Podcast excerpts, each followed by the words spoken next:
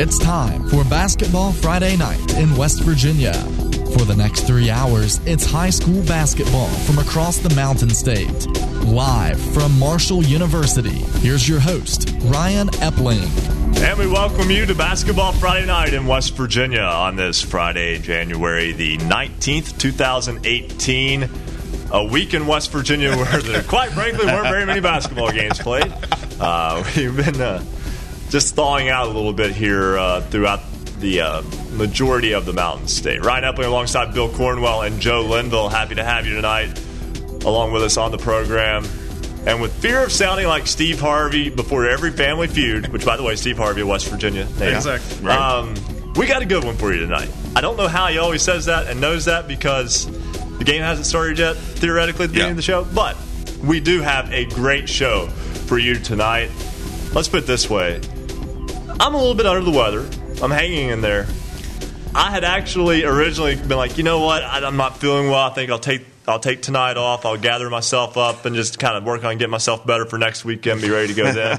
and then I saw the guest list, and I was like, I can't miss this. I got to be there. I So mean, th- this is like an Oprah special. I mean, we got great guests coming tonight, including Coach Governor, as we called him last week, or Governor Coach. yes, we will have uh, the governor of the state of West Virginia, Coach Jim Justice, a little bit later on tonight in the program. And uh, Joe, welcome back. Good to be back. I tell you, we go a week without Joe, and it's like feels like it's been two weeks. And my game even got canceled last week, so it was double Sure disappointing, you know. So Hey, Uh, Uh, you did say you, you, you hung in there and, and listened to us and I watched did. us I last watched, week. watched the biggest part of the show last right. week. It's it's hard being on the other end, but I enjoyed it. And it is the fastest three hours. It- it is. It's the You fastest realize- three hours of your week, fastest three hours in radio. And realize, Ryan, that that uh, night, you know, we had a, several games played that night. That was the last night in the last week. We've had a significant number of basketball games played until tonight. Well, I, I actually spoke with Wayne High School coach, uh, or I didn't speak with him directly, but uh, hearing from Wayne High School boys coach Sam Kokenauer this week, they hadn't picked up a ball since Thursday of last Wow. week because of the county's No play, no practice rule. which is kind of new to Wayne County, as Yeah. in they just started it in the middle of this season. so it's one of those situations where you know they then amended it a little bit to where Fridays you can go play a road game, et cetera, et cetera. Yeah. But um, nonetheless, uh, there are a lot of schools and a lot of coaches and a lot of players who are in that exact same boat. Uh, sometimes we bring up the examples of what we know, but we also know that many of you are going through that as well. Joe, um, before we get into the scores, because we are here to celebrate high school basketball and go through, uh, you know, the games that are being played tonight. It's the first night in, a, like I said, basically a week. There's been a full night of, of, of basketball played, but um, just a few games have been played over the course of the past week. Uh, I guess the the main question for you right now is, I mean, how did, how were things in Boone County over the course of the past five days? Because you go from having a federal holiday on Monday to snow on Tuesday. Well, at least we had school today. there you go. I know Wayne County was out today. I was kind of surprised about that. They were. But, uh, you know, you was talking about those kids that have not been in the gym. I was listening to the beginning of the Nitro Chapmanville broadcast tonight. Kanawha County has a policy: no school, no practice, no nothing. Even though you know some of the other counties around will allow you to practice if you know you know up to the coaches. and, and that's obviously a county by county call, and um, everybody knows that their county faces its own separate and unique challenges uh, from a geographical standpoint. And, and Bill, it's a, also a situation where, uh, yes, there are a few city schools within the state of West Virginia, but not many. Most of those, No. most of these schools are having kids coming from uh, rural areas Yeah. that are on uh, untreated two lane roads, if that sometimes. And Yeah, you imagine what some of the rural counties are dealing with. Uh, uh, the one I always look at, and because I like to go visit Pocahontas County, love it there, and and that is such a huge county. And I just it always just boggles my mind that those kids from all over that county have to go to that one school outside of Marlinton there and have to bus down there. And just imagine trying to get buses in the bad weather that they experience quite often in Pocahontas County.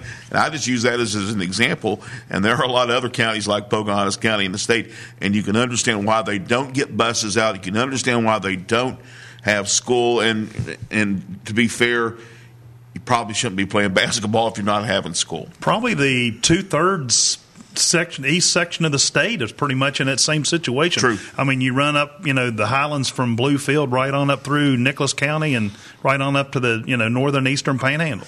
Well, we've got a lot of games going on tonight. The Hatfield McCoy shootout is in progress in Williamson. They haven't even started the late game yet. That's what's fantastic about Yeah. that, and uh, it's always a fun uh, time down there. We'll talk about that in just a moment. But first, we know you are here for scores, and it's time for our first check of the Marshall University Sports Journalism BasketballNight.com scoreboard. Looking for scores, look no more. Go to the Marshall University Sports Journalism BasketballNight.com score. Bill, we'll turn you loose with the boys' scores. All right, let's hit the boys' scores real quick here. Uh, we do have a few finals. First off, the uh, Independence Patriots, a big win tonight over the Valley Greyhounds by a score of 49 24. Um, let's see, I mean, That's girls' score. That's a girls' score. There we, there we go. I'm, I'm, I'm, I'm up now. All right, here we go. In the uh, Hatfield McCoy shootout, we start off with scores from there. Uh, Ambassador Christian gets a 60 to 50 win over Phelps, Kentucky. Uh, Wyoming East beats Tolsia 87 41. Also in the uh, Hatfield McCoy shootout, uh, halftime score Mingo Central, two point lead over Johnson Central 27 25. Steubenville Catholic uh, this evening defeats Madonna Blue Dawn 72 to 46. North Marion 51 to 49 winner over Liberty Harrison. Game just completed. Uh, big one uh, in the Cardinal Conference. It was Chapmanville going in the Nitro to knock off the Wildcats 73 63. Obina Killen had 24 for Chapmanville in that one. End of the third quarter score, uh, are losing to Brooke 46 38. A halftime score, Bridgeport 45, Philip Barbour 35. Also halftime, Charleston Catholic a 29 to 27 lead over the Oak Hill Red Devils. A really good game there. Also, end of three, Elkins 38, uh, East Fairmont 36. Final Summers County beats Fayetteville 70 to 55, a halftime score. Hedgesville a 10 point lead over Spring Mill 37 27. Final uh, Wheeling Park beats John Marshall up uh, in the Northern Panhandle 57 54. 60 to 54 win over the Lincoln County Panthers over the Man Hillbillies. Actually, has an end of third county score. Uh, we do have a final on uh, Logan. Big win at the Fieldhouse tonight down at Willie Akers Arena beating uh, Winfield 62-53. Into three, Martinsburg trailing Musselman. Kind of a surprise there, 52 to 40. Another halftime score. It was uh, Parkersburg South uh, leading Warren Local 27-21. A couple more finals. Ravenswood 80, Point Pleasant 44. It was Parkersburg over Ripley 85-36. And Bluefield beats Shady Spring 49-42. Joe, we'll let you give all five girls' scores. man. Thank you, sir. It was the Independence Patriots with a win tonight over Valley Fayette 49 24. St. Joe, the Irish, uh, defeated Bullitt East Kentucky by a score of 78 58. Uh, Paige Shy was with 26 points. Dina Gerald adding 18 for St. Joe. In another final, Wheeling Central defeats the Charleston Catholic Irish 38 29. The Big Reds of Parkersburg pull off a win over the Hurricane Redskins 63 44. And in another final, the, the Morgantown Mohigans defeats the University in a crosstown battle there in Morgantown 51 42.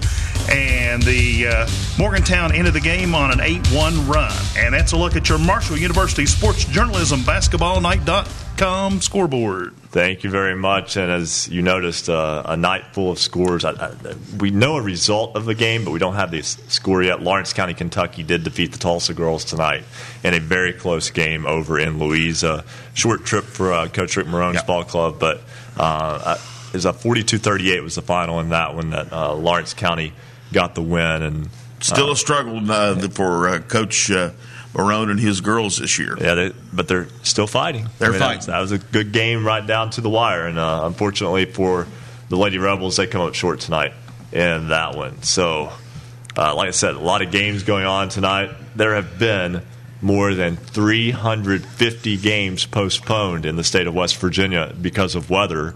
Um, so I want to say real quick before we go to the phone lines, um, big thank you to our staff behind the scenes who keep up with that as best they can. No one puts more work into it than they do. uh, to try to keep up with the schedules. Um, it's it's hard enough to keep up with the schedules when they're all played as scheduled, and uh, but then when you're talking about doing all these uh, rescheduled games, they do a fantastic job of that. Uh, we do the very best we can with basketballnight.com, so you can always go there and check on the schedules. And um, those are to the best of our knowledge. If you see something that's wrong, let us know. We'll fix it. I mean, it's, it, you know, it's that simple. We're not too proud to say we need help. Anyway, uh, but uh, but again, those guys uh, behind the scenes do just a fantastic job of that. They really are the uh, the heartbeat of the show in a lot of ways. And Ryan, we were talking uh, just before we went on the air. Uh, all these cancellations are going to lead, most likely, to a really busy February for teams, and we're looking at teams in many cases probably facing three games in a week, four games in a week. I've seen it. All right. A couple years ago, it happened. I mean, uh, let's be honest. You're going to have teams that, if the weather holds okay, are going to play eight games in two weeks. Yeah. I mean, it's going to be uh, a sprint here coming up. But you know, speaking of a lot of games at once, I don't know if there's a better place to be right now than the Williamson Fieldhouse yes. for the Hatfield McCoy Shootout. Just, just kind of park yourself there for the day and watch basketball all day. That's not a bad life whatsoever. Mark Witt joins us now on the program and. Um, Mark, I know you obviously have a lot to do with uh, putting the Hatfield McCoy shootout together. Uh, still in day one, and uh, some good games today, some good matchups as always, and um, just uh, an opportunity for anyone who wants to to just go sit and you know not have to deal with this cold weather. Just sit out and watch some basketball.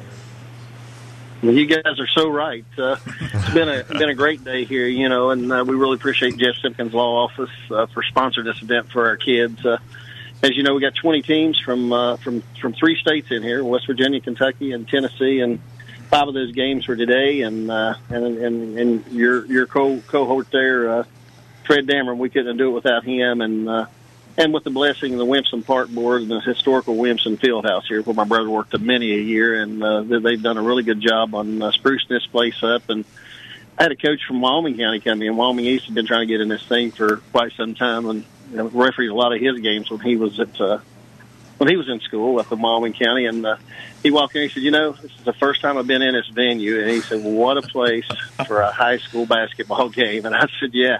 He said, "Put me down both nights." next year, Friday and Saturday. Wow. So uh, it's uh, we we got good crowds. Uh, got a heck of a ball game going on right now with uh, Mingo Central and Johnson and Johnson Central. Uh, last year, Johnson Central uh, I got Mingo Central, and this is a rematch. And Mingo's up right now, probably about eight points here in the, in the fourth quarter. And you still got And, another uh, game to go after this one. Oh, we do. We got Tug Valley and Believe Academy. Uh, Tug Valley's small and probably the hardest uh, hardest working team as far as playing effort out there that I've seen all year long. And Believe, uh, I think they got one kid on the roster under six three. They're they're, they're huge. Uh, these guys are all juniors too, and they're coached by my guy went to school with me at Matewan, Randy Casey, and he coached over at Belfry, Kentucky. But uh, in our first game today, uh, Ambassador beat Phelps, and then uh, we had Wyoming East against Tolsia and Wyoming East was uh, victorious in that game. And then a shocker in the third game at 6:30 tonight. We had uh, Sheldon Clark, who starts two eighth graders, uh, two ninth graders, and my understanding a junior. And uh, we got the big 16 kid at uh, Huggins, and everybody is uh, is high on, and Mark Klein, and uh, they they got uh, upset tonight by Scott. Scott ended up beating almost 30 points. And then uh, we have this game going on right now, and. Uh, and then we have Believe Academy in Tug Valley. It'll be our last game at 9:30, and we are running on time here at the field house. Uh, and be, be remiss to say, uh, we, we've got about eight or nine college coaches from Wesleyan to Pikeville here tonight. Mark Klein's up from uh, Marshall. Just uh, it's a blessing for these kids, an opportunity to be seen on that next level. You know, maybe hopefully get their schools paid for. Boy, Mark, Mark's got to just be feeling memory lane there tonight, uh, Mark. But, uh, but, but I will ask you. Um, uh, it just seems like you were able to get all your games in, and, and no one got hit by the uh, no play uh, or no school, no play rule tonight. Right, we had one county there that we thought we were going to be affected, and I gave the superintendent a call, and he and I go back a long way. He used to uh, coach when uh, when I was officiate. Well, I still officiate, but uh, and just you know, I explained the situation to him. He said, "There's no problem. It's after 2 p.m., so they're they're they're able to come." Oh, good. And uh, and you know tomorrow's a big day here. Uh, I mean, like you said, you know people can come and go. They get eight eight bucks to get you in, hand stamp, come and go all day long. What you want to do, go eat to restaurants, go look at the historical sites, and we have eight games uh, lined up here tomorrow, starting at 10 a.m. Uh, so. Uh, got some good basketball tomorrow. You got some really good D1 players out here on the floor. Uh, got Glasgow coming in playing South Charleston. You got uh, Phelps and Mann, East Ridge and Tolsia. Uh, Jillian playing Believe Academy. Uh, they've been wanting to play for three or four years and finally getting to go at it. Spring Valley down your way. He's got a West Side who's got a nice ball club. 5.30 got an excellent ball game of Belfry Pirates and uh, the Logan Wildcats. At 7 p.m. you got the Tug Valley Panthers taking on Scott. They used to play every year during the regular season. Don't play anymore, so that's a good good chance for those two teams to get together. And then our nightcap tomorrow night would be Sheldon Clark against Mingo Central. So uh, it's just an exciting day here. It's good for our community. Uh, it's good for this field house to have these type of crowds because you know back in the old Williamson and Logan days and Williamson Matewan days they would pack this thing out, but uh, and then Huntington would come up. So uh, yeah. now you get to relive some memories. You get to see all the old coaches who are retired here. My former coaches here today, and uh, just you know just talking about the battles that we had here in, in this in this place. Uh, a lot of history in this field house, from Jerry West uh, to you know, I guess Mark Klein, Anthony Strather, and all that bunch. But uh, you start naming names, you make people mad. And yeah. I don't want to do that. you left me out, Coach. And, uh... Mark, we know you've got a lot of basketball still to be played tonight, and a good game going on right now. We'll let you get back to that, but we greatly appreciate you taking your time out to talk with us. And uh, I'll say this on your behalf. I think you'll be okay with me saying this as well.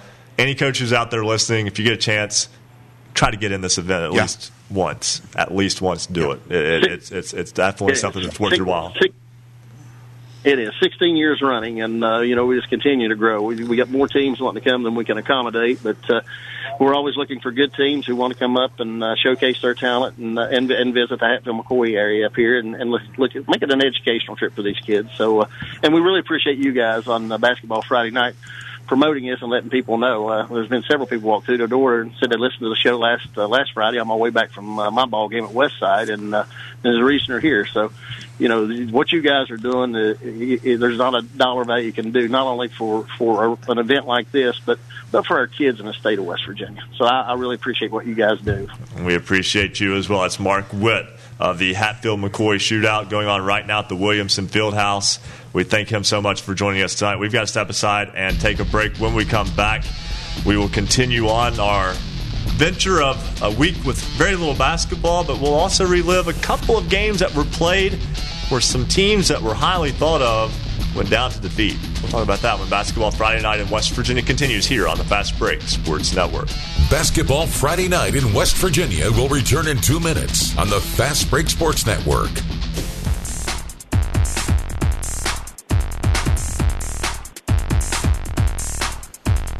For scores online, all of them in West Virginia, visit basketballnights.com.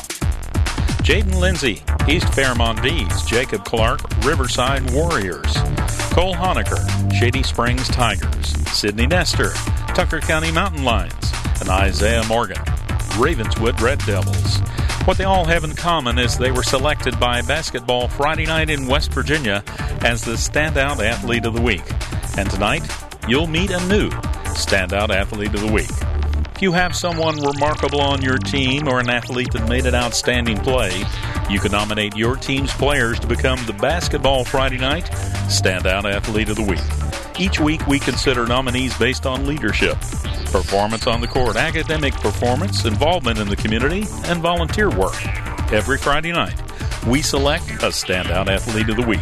Head over to our website, basketballnight.com, click on the Standout Athlete of the Week tab, fill out the nomination form. We'll take it from there. We want you to nominate your team's athletes.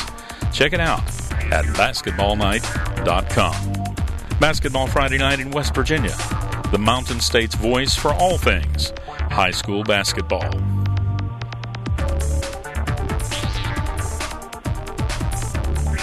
Give us a call toll free 855 784 6677. 855 784 6677. Follow us on Twitter. And a shout out to some of our newest Twitter followers, including Cassie Wright, Virtually Davis, Chris Way, Clayton B., Linda C. Gray, Jane Ely, Jackie Son, Rick Bailey, and Lauren Fields. They're all part of the Basketball Friday Night in West Virginia family. Join us.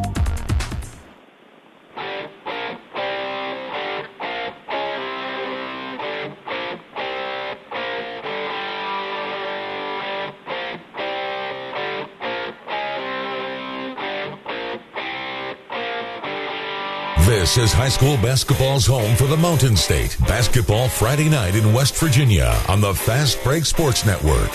Now, back to your hosts, Bill Cornwell, Joe Linville, and Ryan Epling. 920 on this basketball Friday night in West Virginia.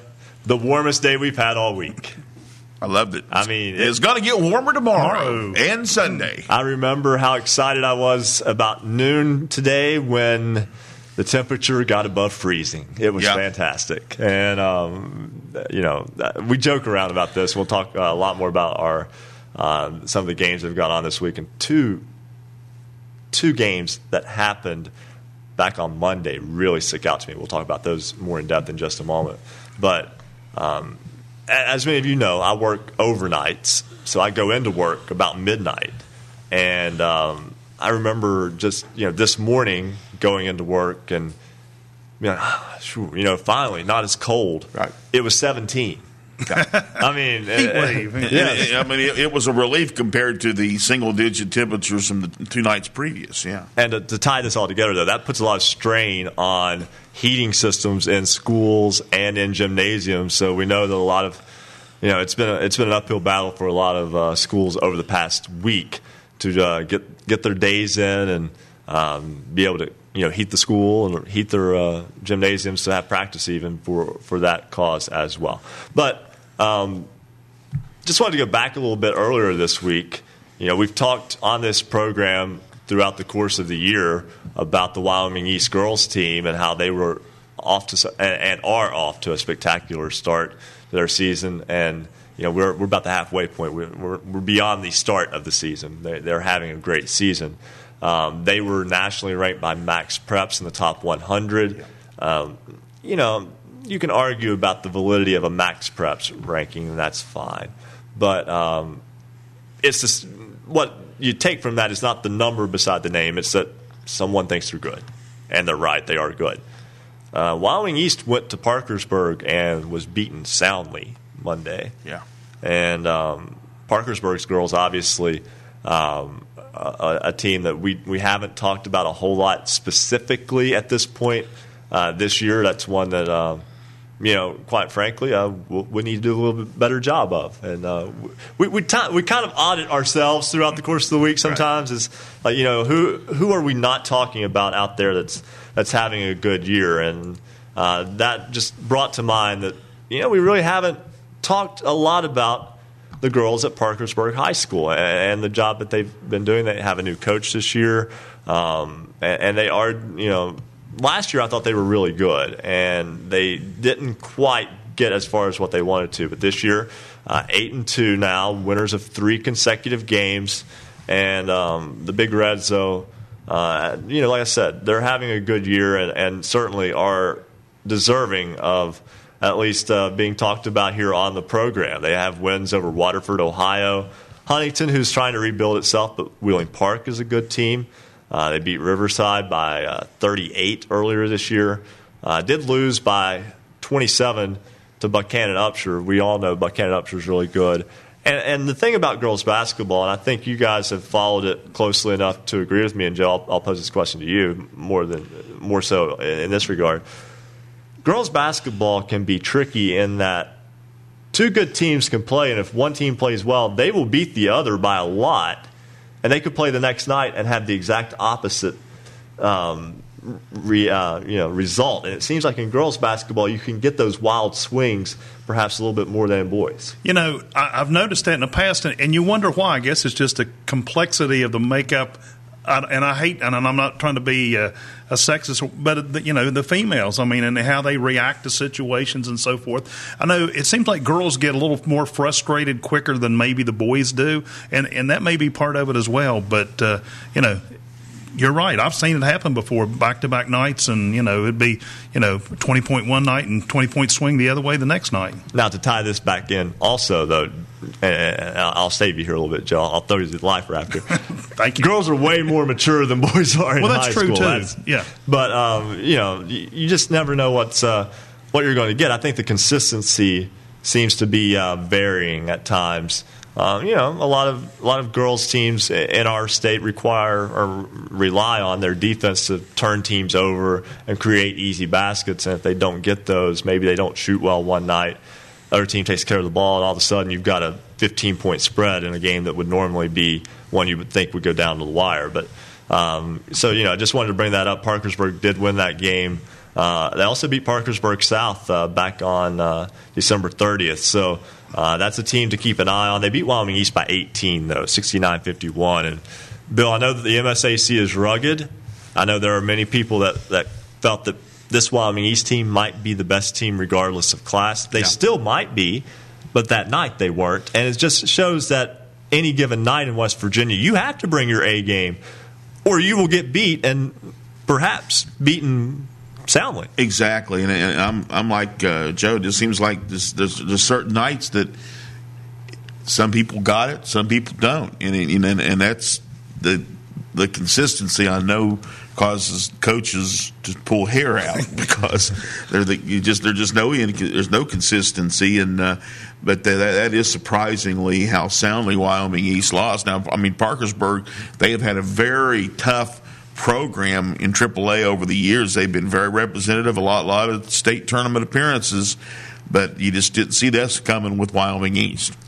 And let's go right back to the phone lines right now as our buddy Chris Kidd, WVOW Radio in Logan. Logan and Winfield played tonight. You know, earlier this week, actually go back to Saturday, Winfield had a big win, handing Nitro their first loss of the season. Logan, on the other hand, was kind of reeling a little bit. Wildcats haven't been playing well. Tonight, Willie Akers Arena, Wildcats beat the Generals because that's how basketball works in the state any given night. Uh, Chris Kidd joins us now on the program. And uh, Chris, this was a. You knew Logan wouldn't stay down long. They weren't playing well. And there's always that line of where do they stop playing, you know, not up to expectations, and then where do they reach expectations. And tonight, that was the type of effort that I think most people thought you would get from Logan night in, night out this year.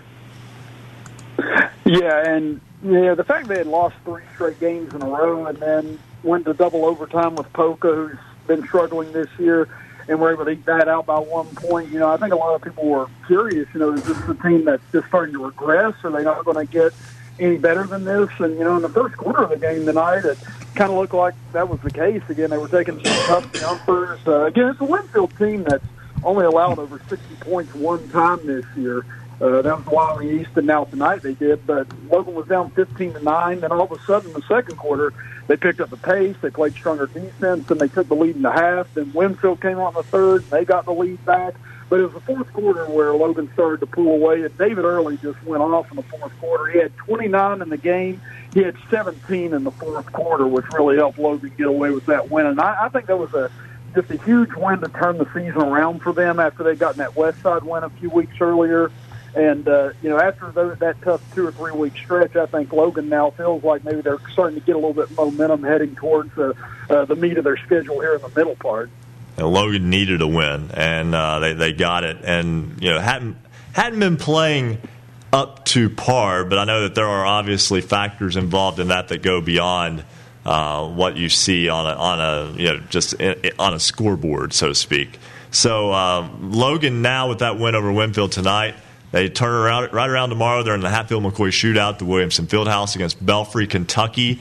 That will be a good game. Um, for those who don't know, Belfry, Kentucky is actually located less than a mile and a half from Williamson uh, on the Kentucky side, so it's a, it's a, lot shorter trip for the Pirates over there to the Williamson Fieldhouse. but um, you know, Logan playing a game in the Williamson Fieldhouse, Chris, there's something special about that.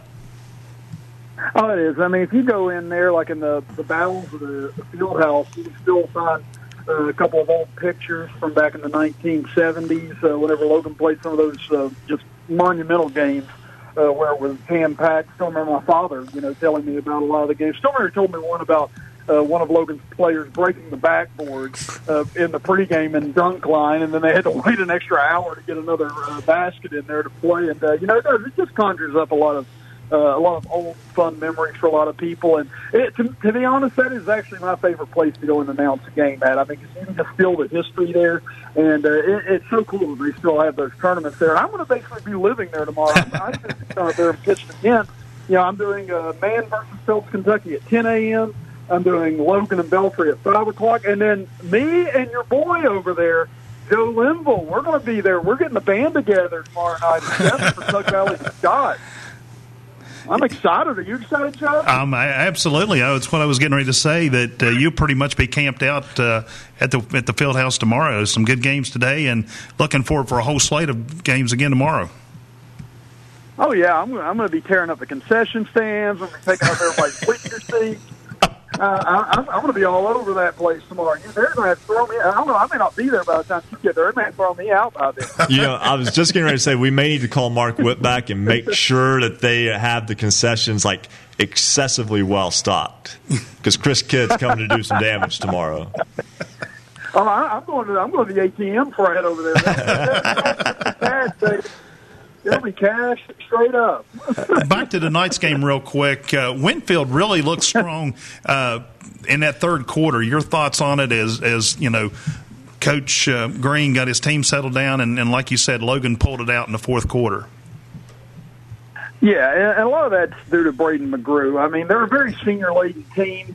Uh, got to see them. They played Chapmanville in the regional final last year and kept that close for a while before Chapmanville pulled away. But I mean, McGrew, he, he may not be the quickest kid on the court, but he's so shifty. He, he's able to create shots. He had 25 tonight on his own and uh, really dominated that game in the first and third quarter, and he can run that offense uh, so soundly for them. It's just Winfield they really kind of got into Logan's game in, the, in late in the third quarter, where things got a little helter skelter. It was more of a back and forth game. They couldn't really set up their defense or offense the way they wanted to. And I feel like if Chris Stevens had a chance to do that game again, he'll, he'll, he'd definitely do it uh, a little bit different than what uh, what had gone on. And uh, they may get a chance to see Logan again. I think tonight, you know, if Logan and Winfield and then Chapmanville and Nitro, which is also a really good game for a long time, we were watching that on our phones with video productions, and you know, Chapmanville was able to eke that game out. I mean, those could be two games that uh, could be a preview of the regional final matchups go to the state tournament here in about a month and a half.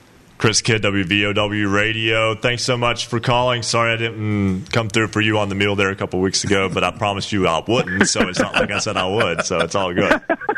hey, no, no apologies for telling me the truth. That's fine. There I'm you gonna, go. I'm going to make it up tomorrow at the field house. Get you, get you a good night's sleep and get ready for tomorrow.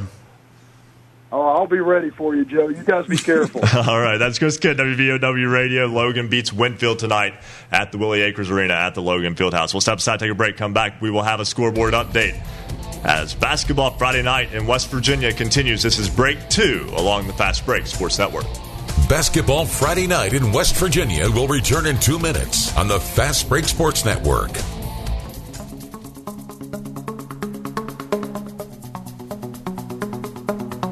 If you love basketball, then there's only one place to be on Friday nights after the game. It's Basketball Friday Night in West Virginia. Does showing up for work at a ballpark or an arena sound good to you? A Marshall University sports journalism degree can get you there. Sports journalism at Marshall is important. It's serious and it's big business. Sports media and communications careers are some of the most competitive and marketable worldwide in a multi billion dollar industry. We'll prepare you to think critically, report accurately, and artfully tell the stories on and off the field or court. If this sounds like you, the Marshall School of Journalism is ready and eager to start your journey. Learn more at marshall.edu slash SOJMC. Streaming video live from the studios at Marshall University, visit basketballnight.com for video, audio, and the Basketball Friday Night scoreboard. Many places to listen and watch Basketball Friday Night. We'll tell you about all of our radio affiliates later, but you can go to basketballnight.com through our affiliates page at the bottom of basketballnight.com and you can find the station nearest you. You can also watch us on our high definition video on YouTube. Go to basketballnight.com, just click to watch. On Facebook Live, go to RSN Sports Facebook page to watch us on Facebook Live. And we're on Periscope. We're on Twitter at hoops underscore roundup. At hoops underscore roundup. And on cable, if you have Suddenlink, we're on Suddenlink's Network West Virginia, statewide. In the Huntington area, we're on Comcast Channel 25. It's Basketball Friday night in West Virginia.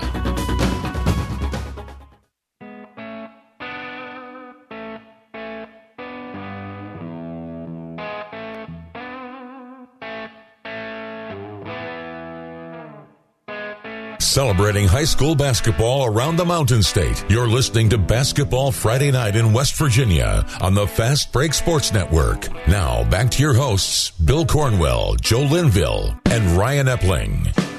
935 on this basketball Friday night in West Virginia. Ryan Epling, Bill Cornwell, Joe Linville with you. Happy to have you along with us here on I lost track. Six, seven, seven. shows. We're just seven. this is this is week seven. week seven, yeah. And uh, out of fifteen, which means that at ten thirty next Friday night we'll be halfway through the season again, and it's just incredible how that goes. Marching our way to the postseason, really. Right, and, and, the thing is, when we say halfway through the season, we literally mean we go right up until semifinal Friday night of the Boys State tournament, yeah. and uh, you know that's two weeks beyond sectional tournament play so uh, we're, we're closing in on that. Yeah. I mean, girls sectional tournament play comes up in you know about a, about a month now, and uh, the boys start the, the next the next week. Yep. Yeah, so um, we are not too far away from all of that. But we know you are here to get scores.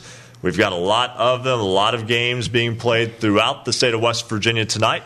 So it's time for another check of the Marshall University Sports Journalism BasketballNight.com scoreboard. Looking at scores on the boys' side across the great state of West Virginia. And the West Virginia Hometown Invitational, it was Pocahontas over Wirt County 71 54. Also in that same tournament, Ritchie County over Doddridge County 75 69 from Williamson in the Hatfield McCoy shootout. It was Ambassador Christian picking up the win over Phelps, Kentucky 60 50. Wyoming East pick up a win tonight in that tournament over Tolsia 87 54. It was in, uh, now we have a final. Mingo Central has defeated Johnson City in the uh, late game there, where there's still one more to go in that uh, Hatfield McCoy shootout. The Miners win it by a score of 66 46.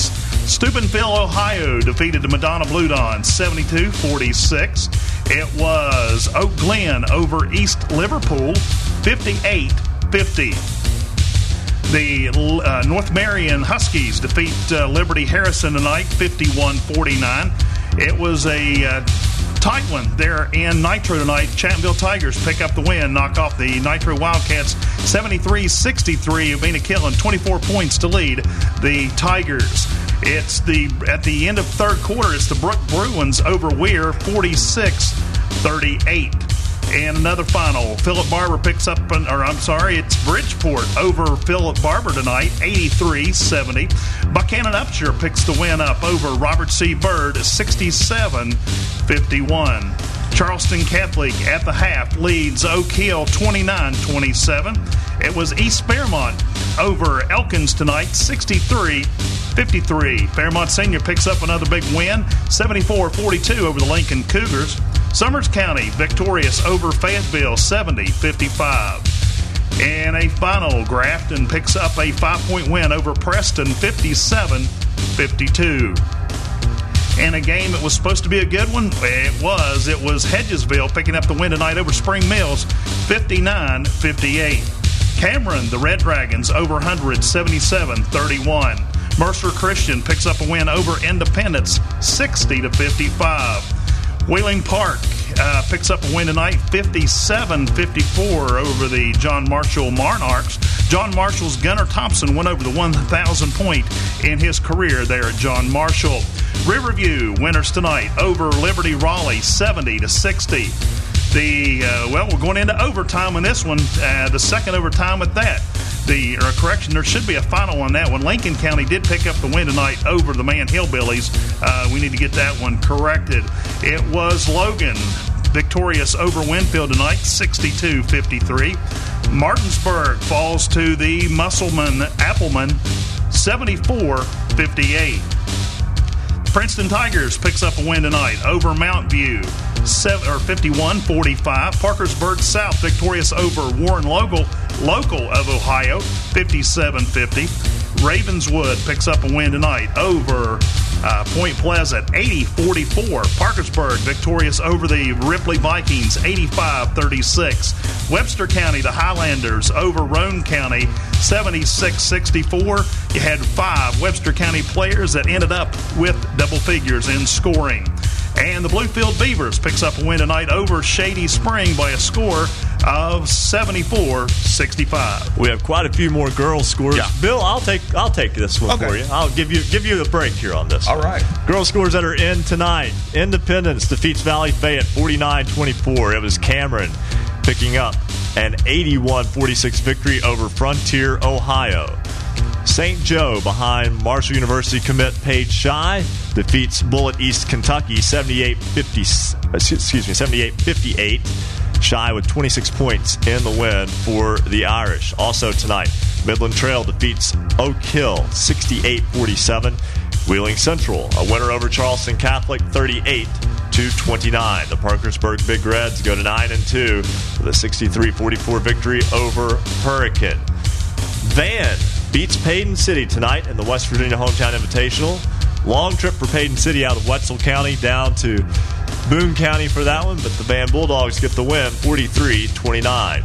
Lawrence County, Kentucky defeats Tolsia tonight in the Roundhouse in Louisa 42 38. The host Bulldogs get the win.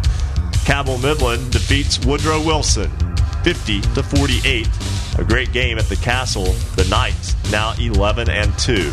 And Morgantown defeats University tonight 51 42 as the Mohigans end that game on an 8 1 run to pick up the nine point victory. That's your check of the Marshall University Sports Journalism BasketballNight.com. Ryan got a scoreboard. I'm sorry, Ryan got a score just in. Uh, the Sherman Tide fell to Midland Trail tonight by a score of 56-54. and that was a boys' game. Right. So uh, there you go.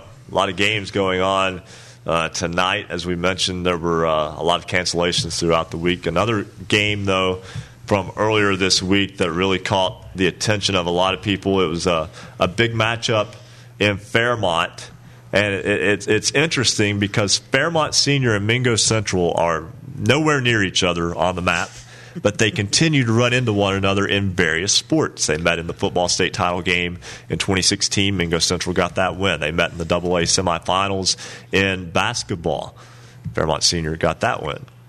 Fairmont Senior beat them in the football semifinals this year.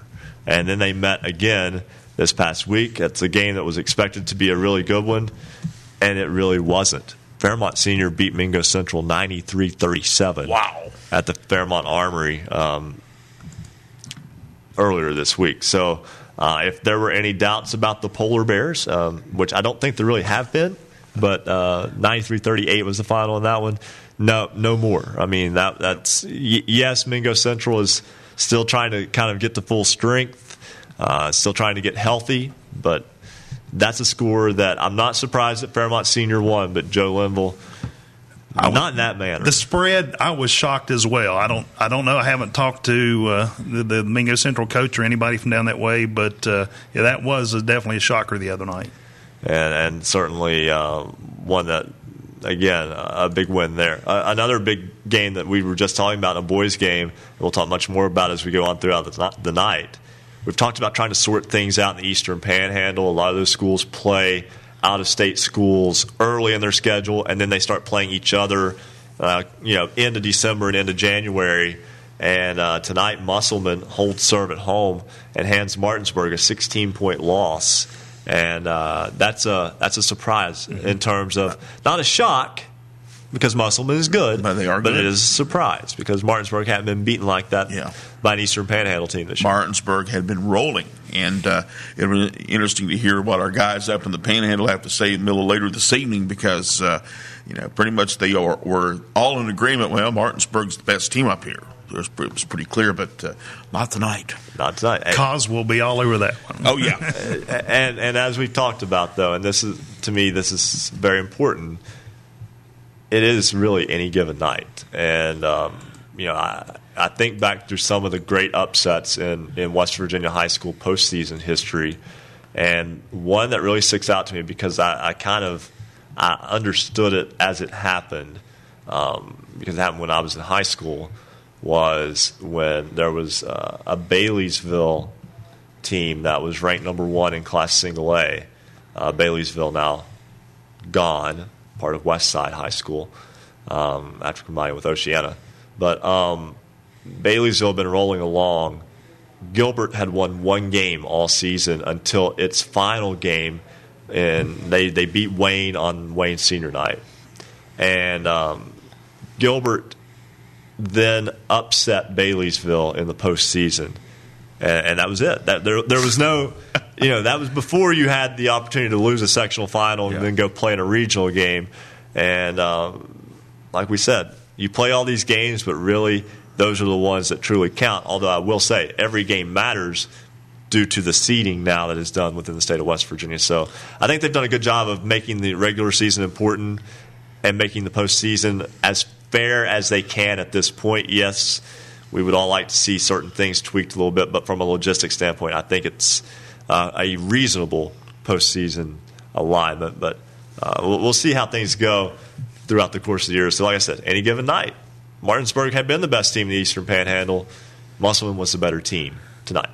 This will give Dave Rogers something to work with. Yes. he'll, he'll have some uh, practice material and some off the tapes and off of just their performance this evening. you like to learn from a win, but sometimes it takes a loss to really get someone's attention. And this time of the year, you can afford that. We're going to step aside, take a break. We'll come back with more of Basketball Friday Night in West Virginia. This is break three along the Fast Break Sports Network. Basketball Friday night in West Virginia will return in two minutes on the Fast Break Sports Network thank you Every Friday night from 9 to midnight, we're the home for high school basketball in the Mountain State. This is Basketball Friday Night in West Virginia. High school basketball action in West Virginia is heating up as teams focus on a trip to the state championship in Charleston. Stay up to date with your local team and its progress all season long with Basketball Friday Night in West Virginia for three hours every Friday night from 9 to midnight. Listen online or on great radio stations throughout the Mountain State. Hear sports writers, broadcasters, coaches, players, and your calls recapping your team's game.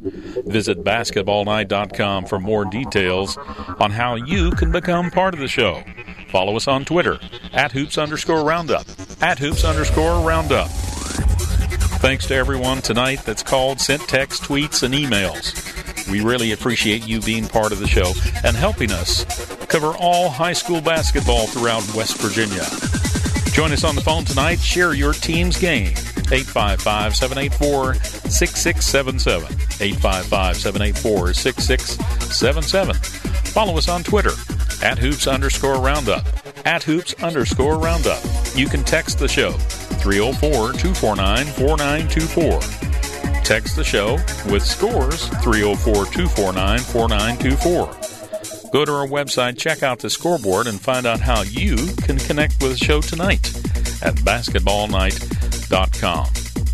A shout out to some of our newest followers on Twitter, including Reese Stevenson, William Brooks, Charlie Haley, Gina Neville, Cullen, Joe Priest, Malin, Xavier Crothers, and Bennett Jackson. They're all part of the Basketball Friday Night in West Virginia family.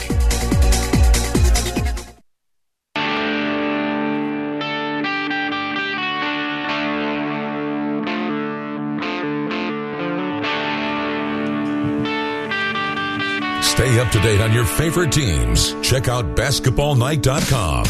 Now, back to Basketball Friday night in West Virginia with Bill Cornwell, Joe Linville, and Ryan Epling. 948 on this basketball Friday night in West Virginia as we move now to 949. Ryan Epling, Bill Cornwell, and Joe Linville. Happy to have you with us here from the cozy confines of the WMUL studios at Marshall University. So kind to host this program uh, here on the brand new set. And by brand new, I mean this is the second week that we've used this set now. Built by our own Mike the Hammer Stanley, who is a Guyan Valley High School graduate. Um, always appreciate um, the work that they do behind the scenes. And, you know, Marshall University being a school that obviously brings in kids from across, you know, all over the place. But this show in particular is basically populated by West Virginians. Uh, you know, we've got Marcus Constantino, who does a lot for the program. He's a Bluefield High School graduate. Uh, the faculty advisor at WMUL FM is Dr. Chuck Bailey, who is a Mann High School graduate. Um, Bill, obviously, Ceredo-Kenova. Cerrito Canova. Joe, Scott High School. Right. Behind the scenes, we've got Kyle Powers. He went to Wayne. Out Wayne. Oh, should have known. exactly right. And then I'm a Wayne High School graduate too. So it's just it's it's just so nice to have so many West Virginians who all take a part in this program. Ron, speaking of the set, you know, with the with the new set, we got room for some more jerseys. So if any of the Oh. uh, the uh, schools across the state would like to send us a jersey, we'll be glad to add it to our collection here on the set. Absolutely, and um, you know we, we we've got so many that I've I've actually lost track in terms of trying to just name them. I can't do it anymore without looking at all. And there's a few that are missing. Right. Paw, Paw. Well, yeah, we lost Paw Paw. we're, well, we're, we're working on getting some more uh, Paw Paw gear in here. And believe me, I, I had comments and they enjoyed the uh, schools that aren't in existence anymore. So maybe if we got a few contributions, maybe maybe uh, Buffaloes or CKs, uh, you know, Vincent's, and I mean, um, Yeah, there's been a ton of mergers over the years. we can we can find some of those uh, schools that no longer exist. I have a Gilbert Lyons sweatshirt at Oh home. my!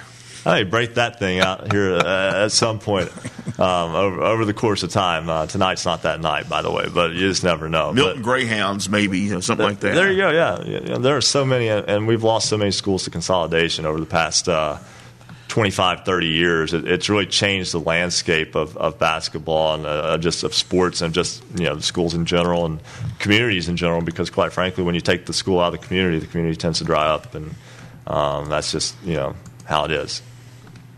Sorry. That's all right. Uh, yeah, sometimes I have to go on my little, little. Your rant. Well, I won't say it's a rant. It's just an observation. um, you know, joining us now on the program is Michael Johnson. He's the head coach at Grafton High School of the boys basketball team there, the Bearcats. Uh, coach Johnson joins us now. Coach, welcome to Basketball Friday Night in West Virginia.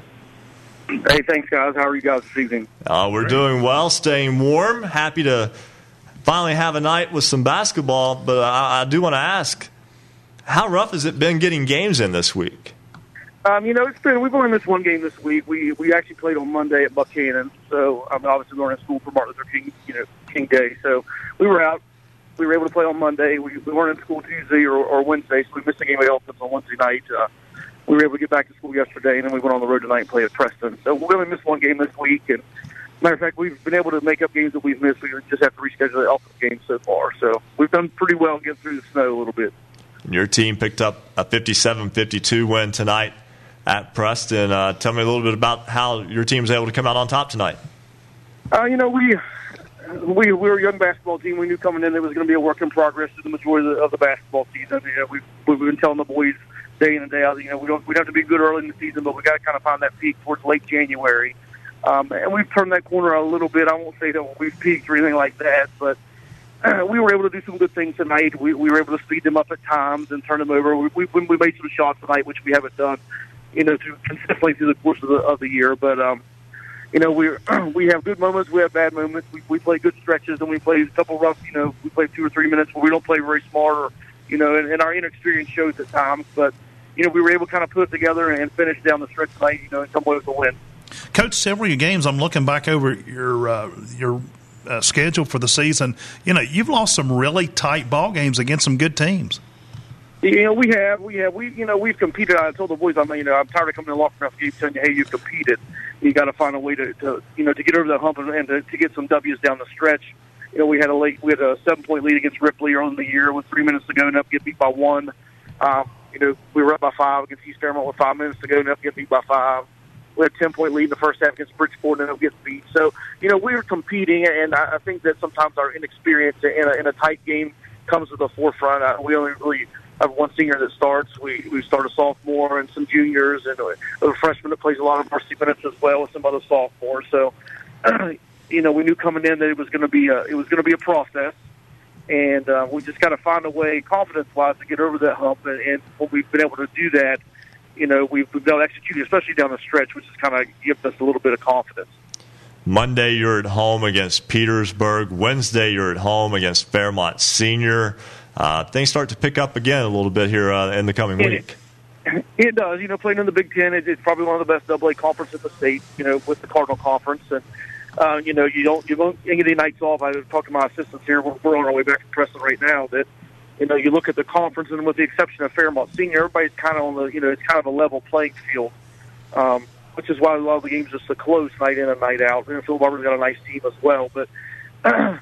it, it is tough. It's, it's like running the gauntlet when you get in the, in the conference play, you know, going here and there, and then you know we picked up those teams in the Panhandle because they're in our section, and then those have been good games in the last couple of years as well. So, you know, there's no easy nights, that's for sure. If you don't show up and ready to play, whether you're the you're the top team in the conference or the, or the bottom team in the conference, you know, you, you could be tested every night. So it, we, we stress that, knowing coming in that it's it's a grind. It, it is definitely a grind.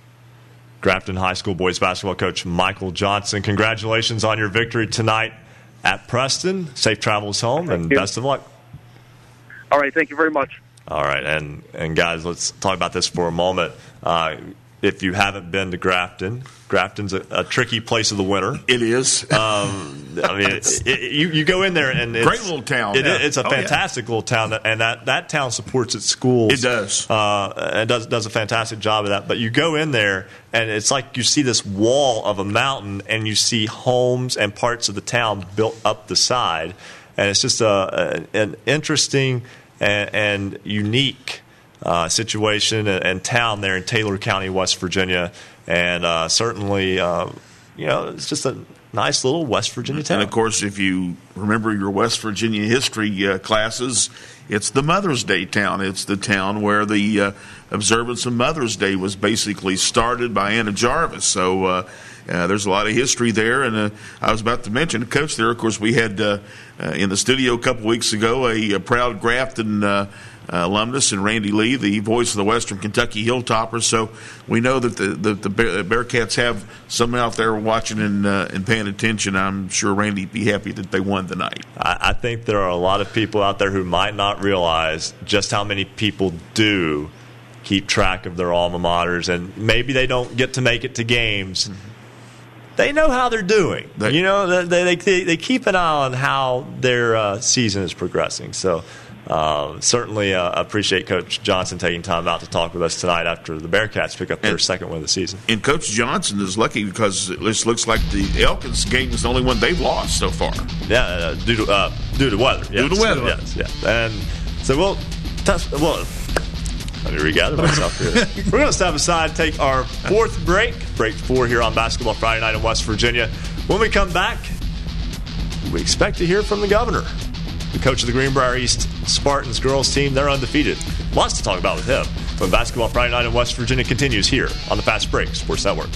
Basketball Friday night in West Virginia will return in two minutes on the Fast Break Sports Network.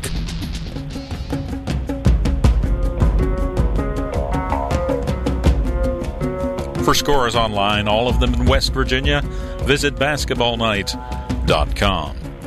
Special thanks tonight to all of our affiliates. You can listen on great radio stations throughout the Mountain State, including our newest affiliates 103.7 Jack FM, WQWV in Fisher, the Valley's Walk Dog.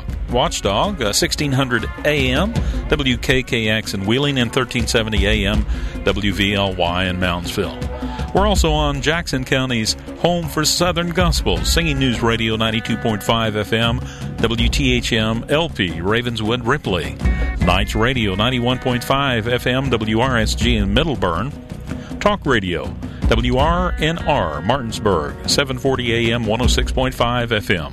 Classic Hits 106, WHFI Lindside, 106.7 FM. We're also on 95, the Sports Fox, WBES in Charleston, 950 AM, and 101.9 FM and 1290 AM, WVOW in Logan.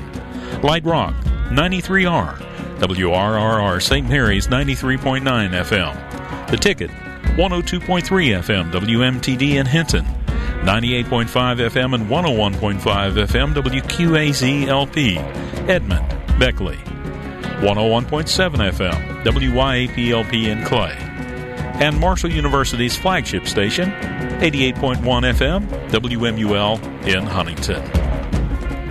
Cable subscribers can find Basketball Friday Night in the Huntington region on Comcast Channel 25, and we're also statewide on Suddenlinks Network West Virginia. We're also streaming online high definition video. You can find that on our website, basketballnight.com.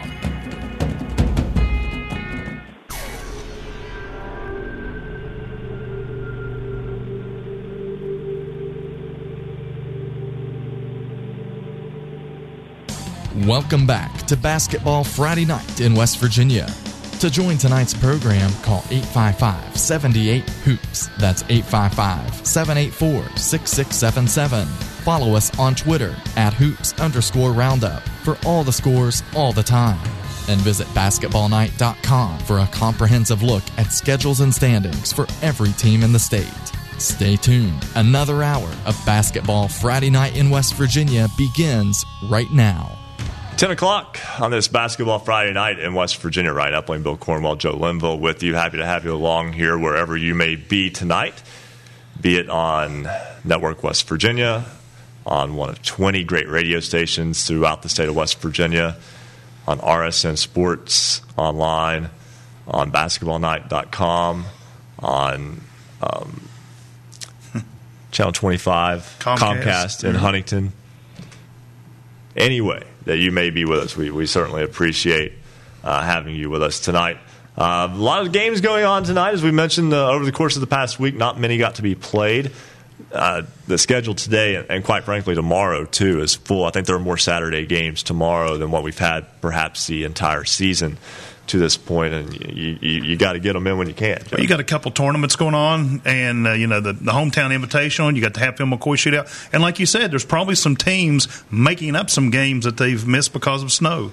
Now, we will get you a scoreboard update in just a moment. We'll also speak with head coach Julianne Buckley of the Hampshire uh, girls basketball team in a moment as well. And uh, we will have special guest here just a minute. But, um, Bill, as, as someone who uh, lives in a county that has uh, seemingly kind of becoming I don't know if I want to say more flexible, but it, it it's kind of changed its outlook on the no school, no play, no practice, etc. Um, in Wayne County, where that was not a factor before this year, it kind of suddenly became one this year. Yeah. and then there were some exceptions made as well. Uh, it can be uh, it can be difficult for coaches and players alike. Yeah, it, it's uh, it's really a tough time right now for these coaches because uh, they're we're getting toward the end of January and uh, things are starting to, to stack up because uh, let's face it, guys, a, a month from now we're starting postseason. And uh, there's not going to be a time, especially if you had two or three games scheduled this week and you couldn't get them in. It, it's a mess. Uh, uh, looks from what we've seen so far tonight, though, kind of lucky. Looks like maybe one game, two at the most, lost, and hopefully you can find a way to make those up. The Greenbrier East Spartans girls team is 10 and 0 this season. And uh, so when, when you have a team that's doing that well, you want to, you want to get the coach or a player on, or you know we'll get we'll, we'll talk with their coach in just a moment. Um, but he's also the governor of West Virginia. Jim Justice joins us now on Basketball Friday Night in West Virginia, and I, I can't help it. I feel like I need to call you coach still. coach, coach works great with me, guys. Uh, coach, um, your ball club. We'll talk about you know state matters a little bit in a moment, but your ball club ten and zero on the season, and I know this was a year where you, you, you made a decision to quote unquote cut back a little bit as uh, you resigned as boys coach. Uh, Bimbo Cole's now the, the boys coach at Greenbrier East, so. Now you're handling the girls basketball program there while also being the governor, and we've talked about balancing that in the past. But um, with a 10 0 start, have to be really proud of how they're playing right now.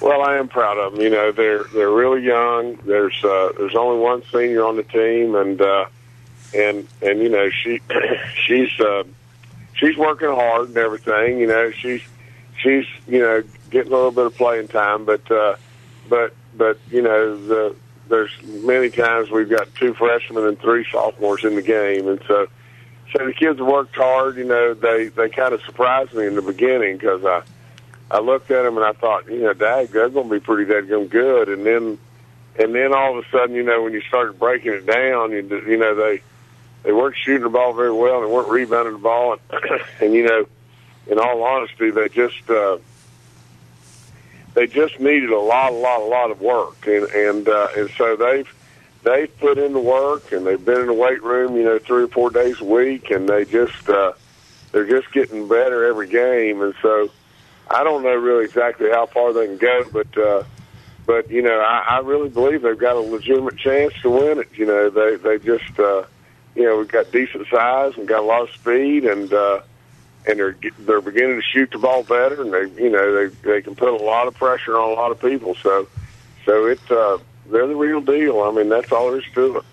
And you had a chance at the State of the State address to have the girls basketball team there and, and to be a part of that. And I thought it was really neat to be able to include them because that's a memory that those girls will take with them for the rest of their lives. Well, they will. I mean, you know, that's for sure. But uh, but I wanted to send a message with it too. I mean, you know, these these kids. Uh, you know, it, it, it is so important that we believe in West Virginia. You know, just how good we really are, and and that we we do have a shot. We do have a shot to do greatness and everything and and that's what these kids did. I mean, you know, they came in and and that's that's part of what we do all the time. You know, we you know every time we break it down, we break it down with uh, best on three, one, two, three, best. And you know, we don't do that to be cocky or anything, but we just you know we you got to believe in yourself and and you got to believe in your teammates and uh, and and we in West Virginia in many ways have been almost conditioned to believe we're kind of beat down, and uh, maybe even, like I said in the State of the States, you know the, you know the the the idea of are we going to be dead last or is it going to be Mississippi? And and I don't like that. And I and I I love our people and I love our state so much it's unbelievable. But uh, I want us to be first. I want us to be absolutely the best. And so so there was a real message in that. You know, I didn't go take time to go through explaining it all, and some people got it and some people didn't. But it was a great experience for those kids. But there was a message as well. You also mentioned in your State of the State address about tying together being governor and being basically serving as a coach for the state. Um, you know, one thing that I, that came to mind when I heard that is that you know when you've got five players on the court, they all have to work toward a common goal. Each brings something a little bit different, and you work together and you can reach your goal. But if you go with five separate agendas and everybody trying to do their own thing, then you don't succeed in any way. That sounds like politics, too, doesn't it? well, you know, it surely does, you know, a little bit. But, uh, you know, the bottom line of the whole thing is just this, guys, is, you know, it, it you know, we got a lot of good players in the state, and we got we and and and the players can either be the legislatures or the players can be the people of the state. But uh, but you, know, and, and I don't say this in in in, in any egotistical way, but you know, we've just it, it, it, we've just not had a coach that was able to step back that had an incredible amount of experience, and, and you know I've got that, and a lot of creativity. I've done I've, I've screwed up so many things in my life that, that you learn a lot from it, and you learn from your mistakes. And a lot of people say, "Well, how can you do so many different things?" Well, you know, it's easy to do a lot of stuff when sometimes you just don't do a lot of stuff very good. But uh, but the net of the whole thing is just is just this. You know, I do have a lot of experience. I do have a lot of creativity, and the biggest thing that that I'm, I'm there for the right reason you see, I don't really. I'm not there to try to one up somebody on, you know, which party's better, whether it be Dems or Republicans. I'm not there for anything whatsoever for myself. And and if you've got somebody that's got the experience and the creativity and has really coached, and you've got the players, you know, it's just a matter of of being there for the right reason and being able to unite the players together and then everybody work toward a common goal and get there.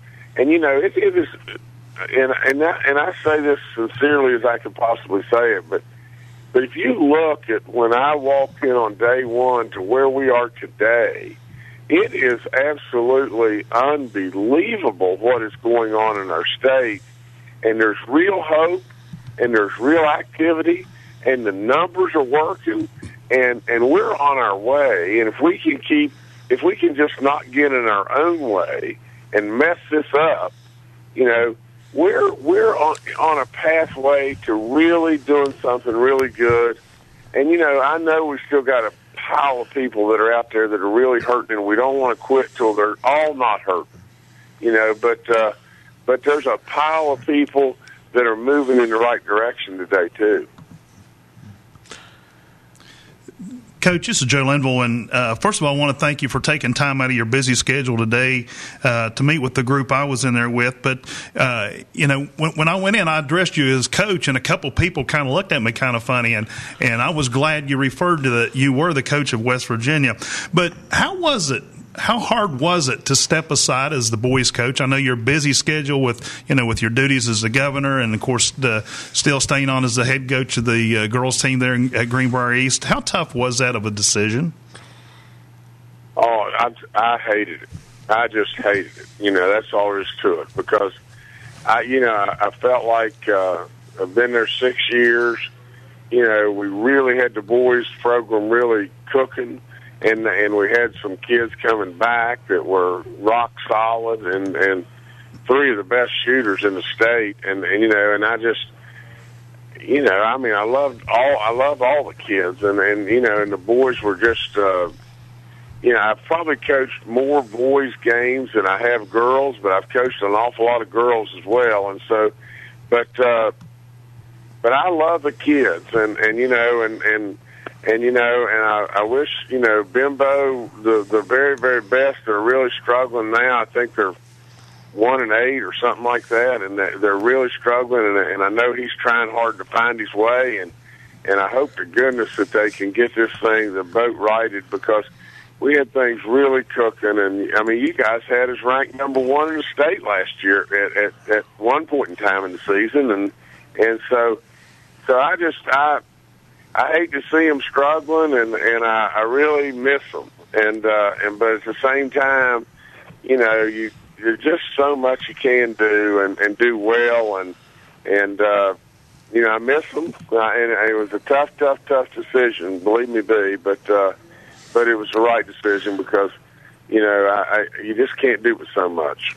Coaches Bill Cornwell. Uh, in the, of course, just a couple of weeks into the legislative session, and uh, uh, bill's been introduced uh, that in, involves and affects high school athletics. Uh, uh, just wanted to know your thoughts, if any, about the, the Tebow bill, of course, which will involve uh, homeschooled kids having the possibility to participate at their local nearby public school athletically. Well, my feelings about that are real simple, guys. And I'm a real believer in public schools, you know, and I, I believe, you know, that that you know there's a there's really a, a place and you know for for for kids that are being homeschooled and uh but it becomes you know a you know kind of a you know really a push pull deal and and you know it's just uh you know right now you know ours you know i mean there are people that believe you know that we should have charter schools or people that believe that you know the kids are homeschooled ought to be able to play and participate on all the teams and do all the stuff. And we all know the economics of the public schools and and how we're struggling with the economics of the whole thing. And so, so there's a lot of issues at play here. But but I am a real believer that uh, you know before we may may plow off in a lot of different directions, we probably really need to stabilize the patient, and the patient is the public school. You know, I mean, schools are you know are are our communities, and and uh, and you know, for crying out loud, we've got some of the greatest teachers and some of the greatest schools, but we but we've lost a little bit of our way there, and we have some real challenges with economics and everything, and so I just think we need to get our public schools rock solid before we start, you know, laying additional challenges upon those schools. Talking with Jim Justice, the governor of West Virginia and the head coach of the Greenbrier East girls basketball team. And uh, the Big Atlantic Classic is coming up soon, and I know that there's been a lot of interest in that event over the years. There's always interest in it, and, and several people have been talking about it already to this point. Uh, what can you tell us about this year's version of the Big Atlantic Classic? Well, I'm, I'm, you know, on this one, I'm gonna have to plead a little bit of ignorance because, you know, I, I, I, I you know, I, I know just enough to really be dangerous. I don't, I don't even know all the lineups of the teams. You know, I know, I know from a AAA, from a AAA boys standpoint, I know we've got University and Woodrow and Martinsburg, and I think they're one, two, three in the state. And so, uh, you know, I, I, I know from the standpoint of the girls that we've got you know, Wyoming East in there, and we've got Parkersburg and us, and and so we've got some awfully nice teams right there, and and you know we've got the traditional powers in Double A and Single A, and and uh, and, and all that bit. We uh, we still not announced our speaker, and I can't do that with you tonight, but uh, but it'll be a great week of basketball, and uh, and and you know it'll be a celebration of of you know. Let me tell you this story real quick, guys, but. uh you know, this is what the Big Atlantic is all about. I mean, we we play in between the games. You play, you know, grade school teams. You know, those little kids get out there, and you know, you know, I can remember one night that Beckley was playing Mount Zion or Zion from like Charlotte or wherever they're from. I think in North Carolina. Beckley had a great team, and Mount Zion was nationally ranked, I think, and and so you know, in between the game, Bradley Elementary is playing another local elementary school, and there's a kid that, and his name is, is was, uh, oh, I, I, don't, I don't know Jimmy's last name. It just left me there, but, uh, but nevertheless, Jimmy is a sixth grader, and he's really tall kid, and and you know he's a kid that's struggling in the classroom a little bit and all that kind of stuff. But Jimmy you know, Mo said, Mo Ball said, if Jimmy gets in the game, because Mo Ball was coaching the Bradley team, he says, Jimmy gets in the game and you watch him because he'll shoot it from anywhere. And literally, the Raleigh County Armory had 4,000 people in it that night. And all of a sudden, at halftime of the game, here's Jimmy Chapman. That's his name, Chapman. And Jimmy Chapman is on the floor. And when he comes on the floor, Lord be my witness if I'm not telling you the truth. The ball came to him, and the ball, when the ball came to him, he was about three foot on the goal side of midcourt. He went down like a frog and turned it loose, and it was a solid knuckleball, and it sailed right through the air and didn't hit nothing but net. and when it did, he went completely crazy he was circling the floor and the place erupted. I mean, and so so there's so many things about the Big Atlantic. You know, the scholarships for the cheerleaders and all the kids and all the team guarantees and all the scholarships and it is a special week of basketball, but it's uh, you know it's a it's about a lot more than just a ball and and and a and a tournament game. So so it's it's it's it'll be a good week. Governor, we would be remiss if we let you go without saying thank you as well. Yes, absolutely. Over the summer, uh, the people who participate in this program uh, were given uh, certificates of recognition from your office, and uh, we got a chance to go up to the Capitol and um, do that in the reception room, and, and that was something that was uh, that was a special time for us, and also for um, Hazel Dameron, the mother of Fred Dameron, who is one of the people behind the scenes, and she does a lot of work as well as she was recognized as a distinguished West Virginian. So we certainly thank you and your office for all of that as well.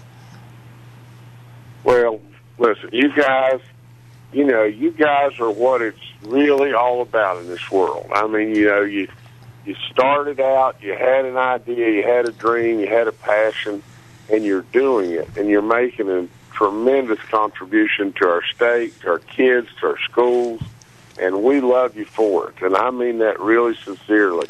you know, uh, I'm really proud of you, and I think you're doing great work. And I'm just, uh, I'm just honored you'll have me on the show every now and then, and and uh, I hope I hope we can pull off another win tomorrow night against GW. That'll be a tough one. We're going to be at GW, so we're going to have our hands full tomorrow night. Yeah.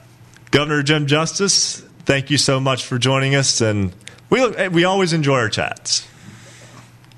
Well, thank you guys again. Thank you now. Bye bye. All right. That's once again Governor Jim Justice and the um, girls basketball coach at Greenbrier East. One thing he did say today, and it really impressed me, he said, I wouldn't be sitting in this chair if I didn't care about the kids of West Virginia. And wow. I think sincerely he meant it.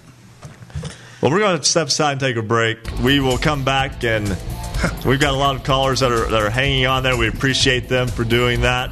Uh, we'll also work on getting you a scoreboard update at hoops underscore roundup, by the way. Also, we'll meet um, our standout athlete of the week all of that. So much to do when Basketball Friday Night in West Virginia continues here on the Fast Break Sports Network. Basketball Friday Night in West Virginia will return in two minutes on the Fast Break Sports Network.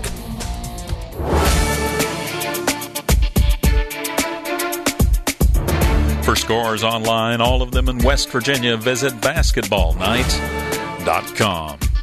Jaden Lindsay, East Fairmont Bees, Jacob Clark, Riverside Warriors, Cole Honaker, Shady Springs Tiger, Sydney Nestor, Tucker County Mountain Lions, Isaiah Morgan, Ravenswood Red Devils. What they all have in common?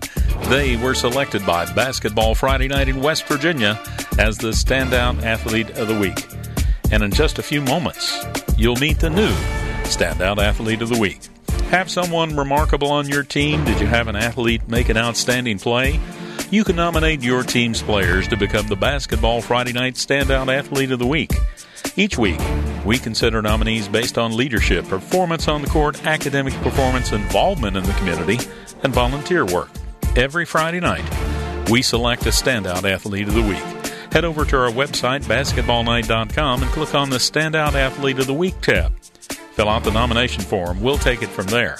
We want you to nominate your team's athletes. Check it out at basketballnight.com. Basketball Friday night in West Virginia, the Mountain State's voice for all things high school basketball. Don't forget to join us online tonight. Vote in this week's poll. You've got till 11:45 tonight. We'll share the voting results with you. Last week's question Should West Virginia adopt a statewide no school, no practice, no play policy, or should it be left to the school system? 82% of you said leave it up to each school system, and only 18% said statewide no school, no practice, no play. This week's question Should technical fouls in high school be handled more closely like they are handled in college basketball?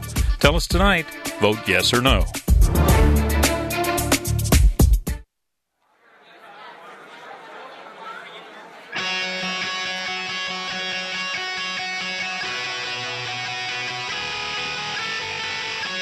This is high school basketball's home for the Mountain State. Basketball Friday night in West Virginia on the Fast Break Sports Network. Now, back to your hosts, Bill Cornwell, Joe Linville, and Ryan Epling. 1023 on this Basketball Friday night in West Virginia. Ryan Epling and Joe Linville with you. Bill Cornwell in studio with us tonight as well. Luke Creasy, our special correspondent, joins us now.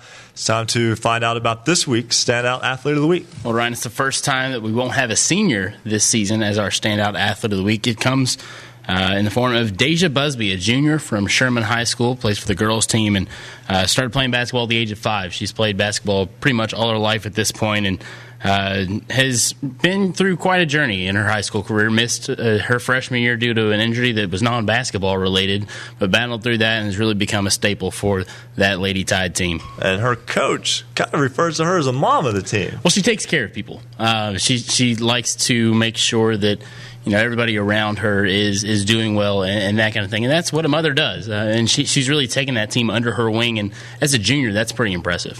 And also she's someone who um, is goal oriented. Sometimes we we are mentally but we don't necessarily put it into words so to speak. But she she has goals in mind that are you know attainable. And her father spoke a lot of that Um, as I got a chance to talk to him earlier, Brian really has seen her grow up, um, has seen her transform into the leader she is. Uh, used to be shy and timid as a child, but as she grew and as she matured, uh, Joe, you were talking about the maturity of some of these girls in high school, and she really shows that for this Lady Tide team. Luke has more now with our standout athlete of the week, Deja Busby from Sherman High School. Being a leader doesn't always mean one has to stand in the spotlight. For some, it's a call to service, to the program, to the teammates, and to the goals of the team as a whole. It's not about giving speeches, it's about setting an example through hard work and dedication. Deja Busby's attentiveness to the immediate needs of the Sherman Lady Tide while keeping the long term goal in mind makes Busby this week's basketball Friday night in West Virginia standout athlete of the week. In the history of Sherman High basketball, we've only made it to the girls' state basketball tournament one time and I was actually on that team. We've made it to the regionals two out of the last five years, but you know we got beat by six and, and then by seven the next year. But we're hoping that Deja helps us take that next step and make it to the regionals, make it to the state tournament. Terry Williams is the coach of the Lady Tide and has witnessed steady improvement each season during her tenure there. But even so, Sherman basketball has never been a hub for the spotlight. Busby says that this year's team can to show that Sherman High School isn't just a single A school. Hopefully, showing that we can we have some talent here. And Deja Busby's father, Brian, says he's seen a complete change from the early years of her playing career to now.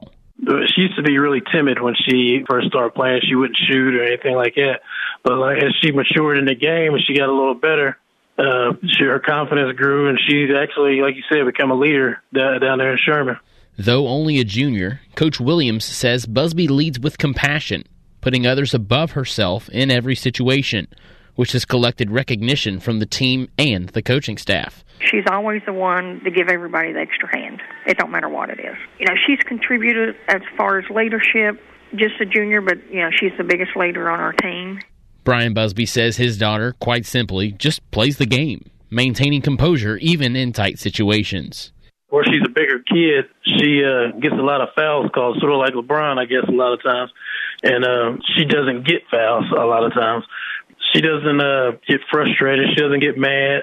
She doesn't uh, complain or go off on the refs like you see some kids doing. Uh, she just plays the game. The Sherman Lady Tide are off to a perfect 10 0 start and currently sit fourth in the Class 1A girls standings.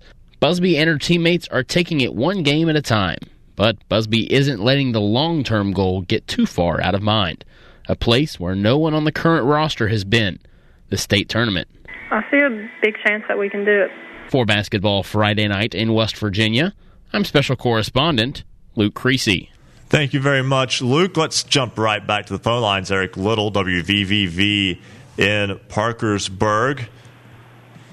Eric covering the Parkersburg South Warren, Ohio boys game. And uh, Eric, tell me a little bit about the Patriots.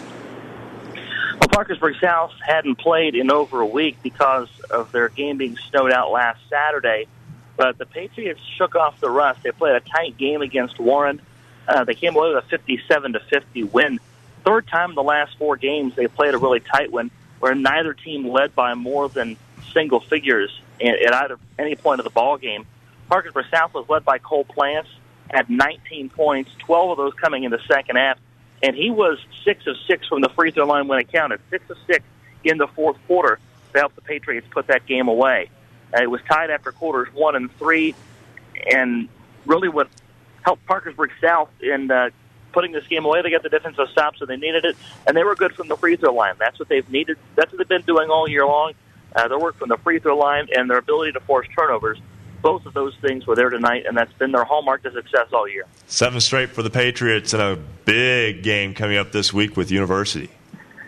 Yeah, I would venture to say it's probably going to be, uh, if not the most anticipated game in the state, one of the most anticipated games in the state this week. It's a good OVAC team, and as I talked about with Parkersburg South head coach Mike Fallon in the post game, it seems like every game is big for some reason. It seems like every game's either a team that went to the state tournament last year, a team in the conference or a team in the region. So there's not been many nights off for the Patriots. For that matter, neither uh, there really haven't been any nights off for University as well. When you go to nine and zero, and it's really the second straight year that that ball club has been an elite team in West Virginia. Um, you you start to get the target on your back, and we'll see if the Hawks can handle the intense environment at the Ronald Athletic Center on Wednesday. Eric Little, WVVV in Parkersburg. Thanks for hanging in there with us tonight. Hey, thank you. All right, appreciate that. And we're right at that time. We're going to step aside, take a break. When we come back, we'll talk with Julianne Buckley, the head coach of the Hampshire girls team. We've also got David Hall, WDMX 100 in Williamstown, Chris George of West Virginia Radio with Tucker County, Pendleton County tonight. He goes all over the place. Nathan Bush, WVOW, had that great double overtime game between Man and Lincoln County. Matt Miller, WRNR, had Hedges, or excuse me, had Musselman's big win over Martinsburg. We'll talk all that much more in Basketball Friday Night in West Virginia continues on the Fast Break Sports Network. Basketball Friday Night in West Virginia will return in two minutes on the Fast Break Sports Network.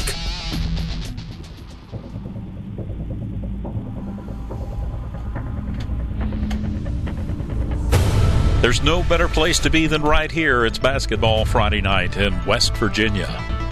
The Marshall University Sports Journalism degree is designed for you to find a job to put your knowledge and training to work after graduation. The program allows for students to concentrate in one of three exciting areas print, public relations, or broadcasting. Our curriculum features skill based courses and prioritizes hands on, real life experiences that not only expose the students' work to the public, but also the sports journalism professionals who are often willing to provide crucial feedback and career launching advice. Marshall University has 15 varsity teams that afford sports journalism majors the opportunity to cover them in any media format, including text, online, photo, radio, and video. Hands on experiences come through Marshall's student powered media, the Parthenon, WMUL Radio, and Herd TV, as well as communications campaigns, off campus internships, and an expansive alumni network in all areas of expertise. The Marshall University School of Journalism is ready and eager to help you start your sports media career. Learn more about the exciting possibilities by visiting marshall.edu slash SOJMC. Remind you again about our poll question. You can find it on our website, basketballnight.com. The question tonight Should technical fouls in high school be handled more closely like they are handled in college basketball? Vote yes or no. You've got till 11:45 tonight, and we'll share it with you. Shout out to some of our newest followers on Twitter: Chris Way, Clayton B, Linda Gray.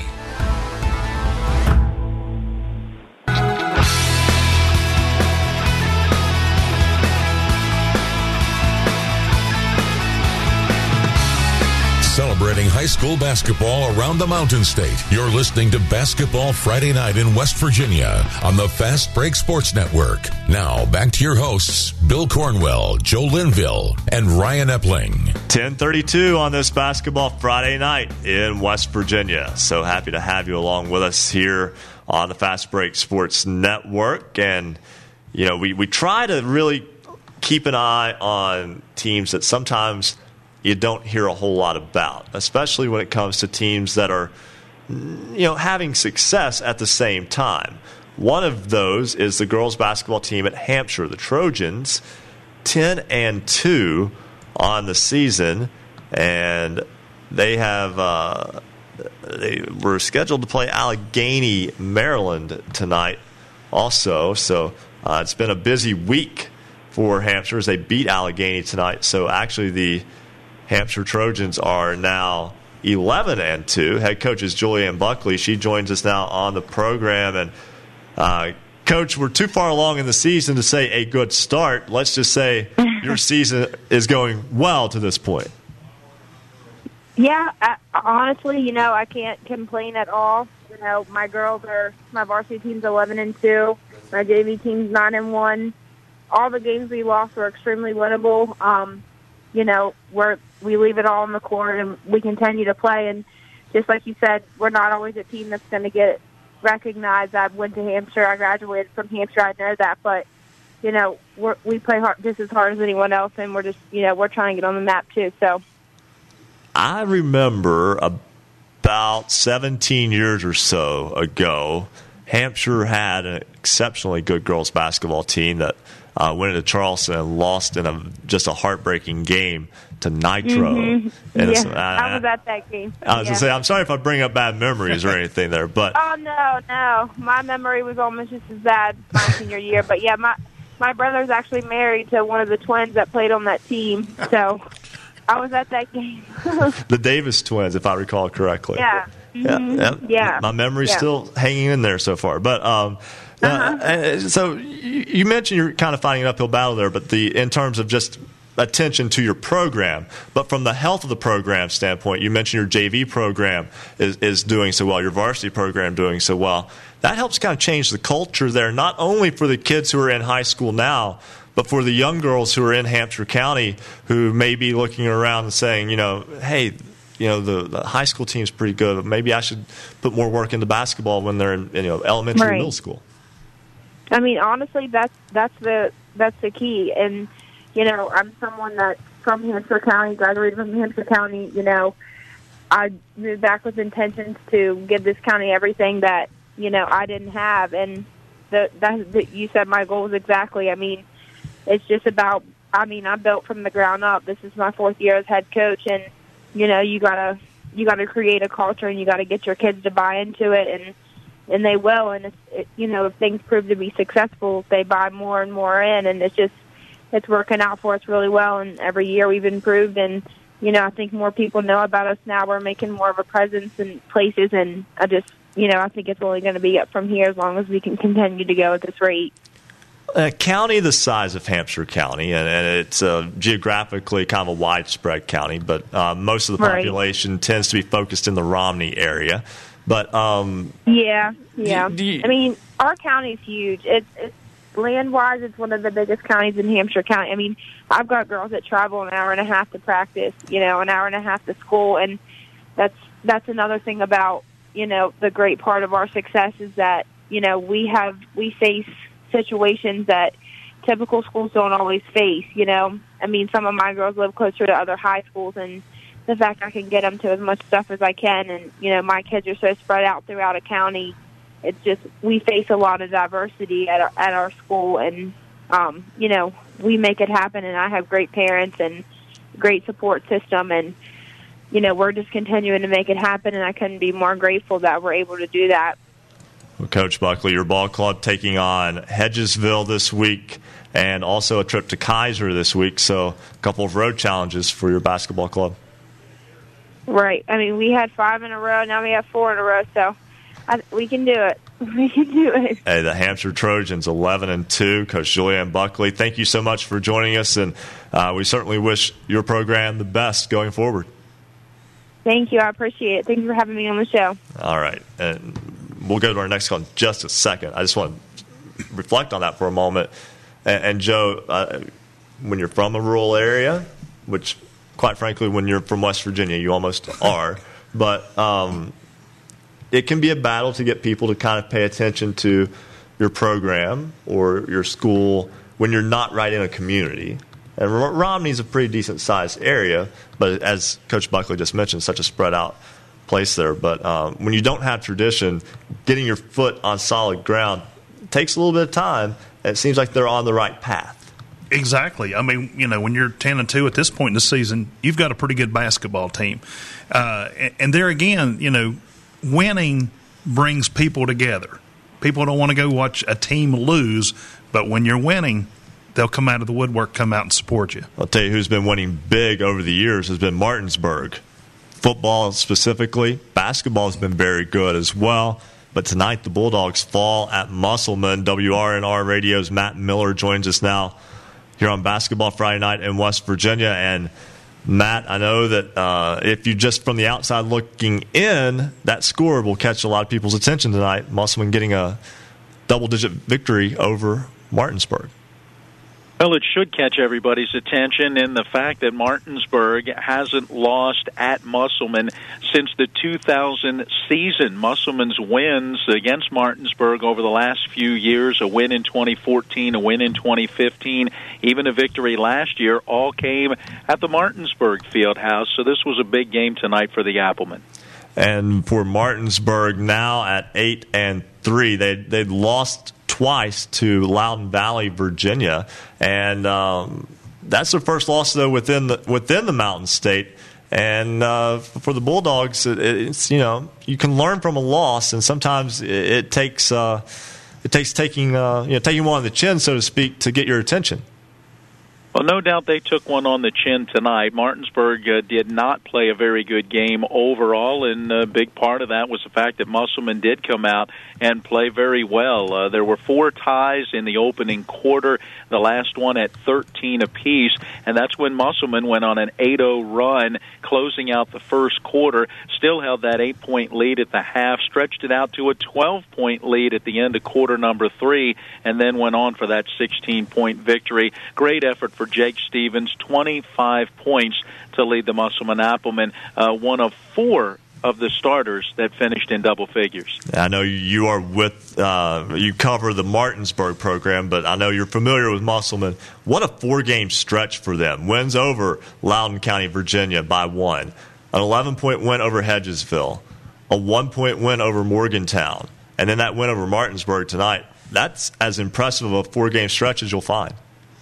Yeah, they're rolling uh, seven straight wins now with this victory to improve to nine and three. And uh, talking with Coach Basil, we've talked each uh, week for one of our local sports talk shows here, and he just continues to talk about the resiliency of this team, how they continue to battle. They're never out of games, and they have been able to win some very close games and games they've been trailing late in the game. They never really had to come from behind in this one. They took charge in that first quarter. Matt Miller, WRNR Radio in Martinsburg. Thanks so much for hanging with us tonight, and always appreciate getting to talk uh, basketball with you here on Basketball Friday Night in West Virginia. Always good to join you guys. Thanks. All right, and let's jump. Well, we'll take another second to digest that one. Bill Cornwell. yeah. That's a that's an impressive uh, run of wins for Musselman. Yeah. Um, that's a ball club that sometimes people again much of the state won't know much about them unless they make it to Charleston. Going to be an interesting sectional that, up there. Yes, it's going to be a very interesting one. As far on the Martinsburg side, uh, probably the the one thing that uh, works in uh, Coach Rogers' favor with the Bulldogs is they don't have a lot of time to stew about this when they have a home game with Morgantown tomorrow night. Yeah, nothing like the Mohigans. Yes, right. At, you know, coming into the next night. Yeah, it seems like Morgantown kind of they play just about everybody. It feels like they do. It really I mean, does. They, they, they, play, they go east, they go west, go north. But but you know they've really developed uh, Martinsburg and Morgantown a little bit of a rivalry in both football and basketball in recent years. Well, also joining us now on the program is David Hall, WDMX Radio 100 in Williamstown. As uh, he's going to talk with us about the Williamstown Parkersburg Catholic uh, game and uh, David Parkersburg Catholic remains undefeated tonight. Yeah, a quick couple side notes, real quick. Last night we covered the game.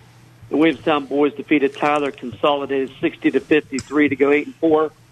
John Chalfin and Mike Caden wanted me to report for River 102. They covered the PHS Big Red boys. They win tonight 85-36 over Ripley. Tonight, a big rivalry game as always. It's about 10 miles apart. Parkersburg Catholic girls they're coming in undefeated, 12 and 0, taking on the Williamstown girls basketball. Two great coaches, and Marty Beerheller, Fred Sorrow. It started off really close. A couple weeks ago, they played. The Yellow Jackets had 20 turnovers, guys, the first half. Tonight, they stuck right with them. First half, they're right there, 44-39. Pulled away in the third quarter. It was too much. A young lady, only a sophomore. This girl's name you're going to hear a lot, Madeline Huffman. She is the point guard, does it all. She can drive, shoot outside you name it, the kid can play. She kind of took over 23 points tonight for the Yellow Jackets. Leading scorers, uh, Bethany Arn had a double double, 12 points, 13 rebounds. Also, Keely Ossip, she did a good job as they shot 14 points. Bethany Wager, nine points.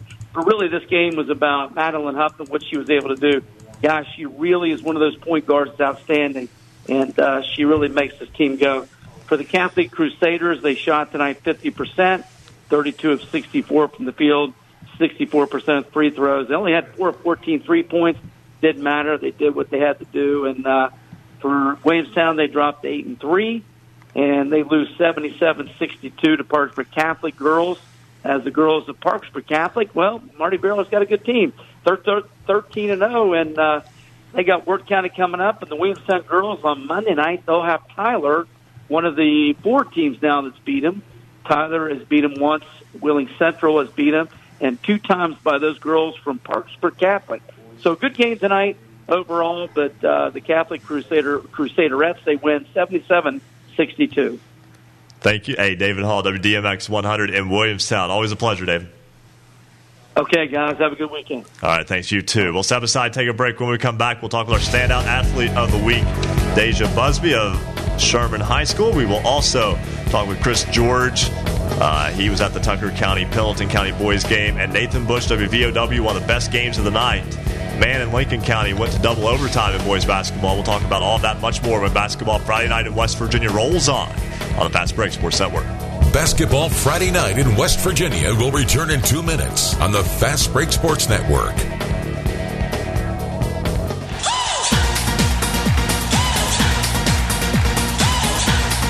Scores online, all of them in West Virginia, visit basketballnight.com.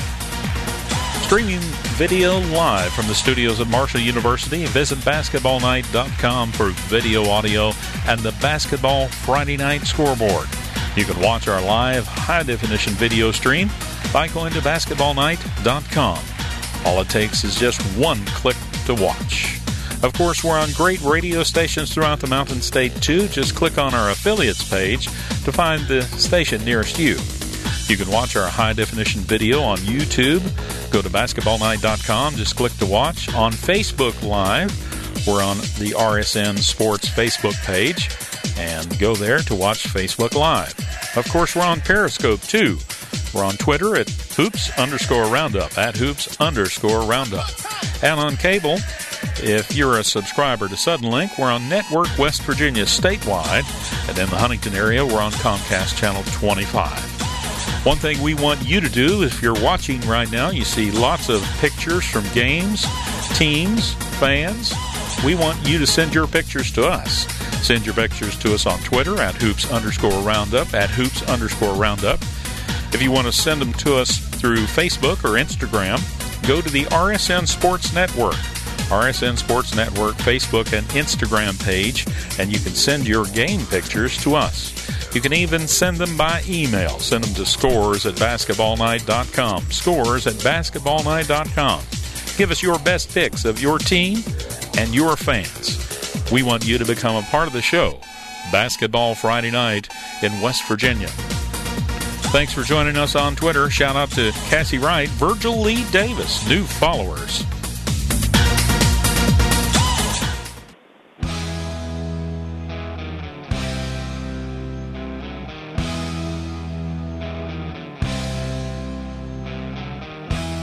Stay up to date on your favorite teams. Check out basketballnight.com.